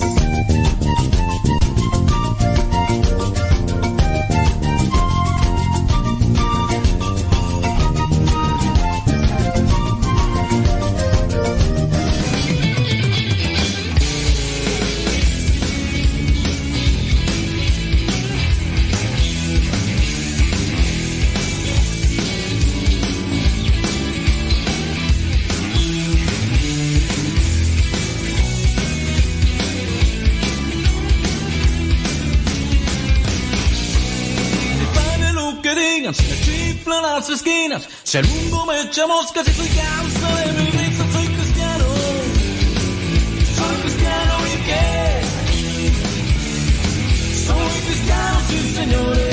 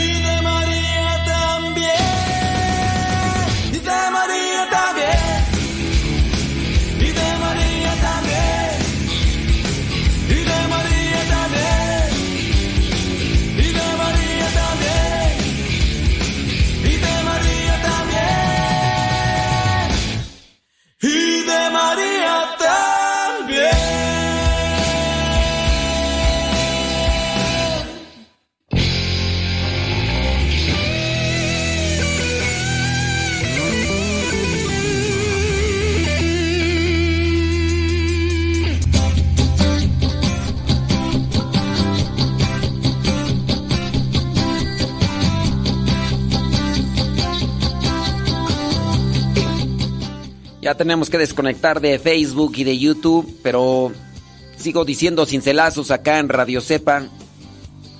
Así que si ustedes quieren seguirnos escuchando, voy a decir unos cuantos cincelazos más. Son las 11 de la mañana con 10 minutos. Pásele, pásele. Pásele acá a Radio Cepa y a los que están ahí en Telegram, ahorita les atendemos con todo susto, pero ya tenemos que cortarle ahí en Telegram. Ni modo, dijo Lupe. ¿Qué le vamos a hacer? Dijo don Robert. Saludos a la Chabela que anda haciendo ejercicio. ¡Wow, Chabela! Con todo, Chabela, con todo. Hey. Saludos a. Sí, gracias. Luz Valencia, saludos. Con que ya se casó el Octavio Robles y no invitó.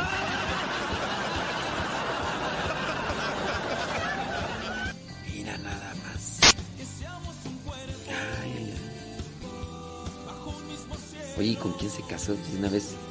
De una vez pasa el chisme completo.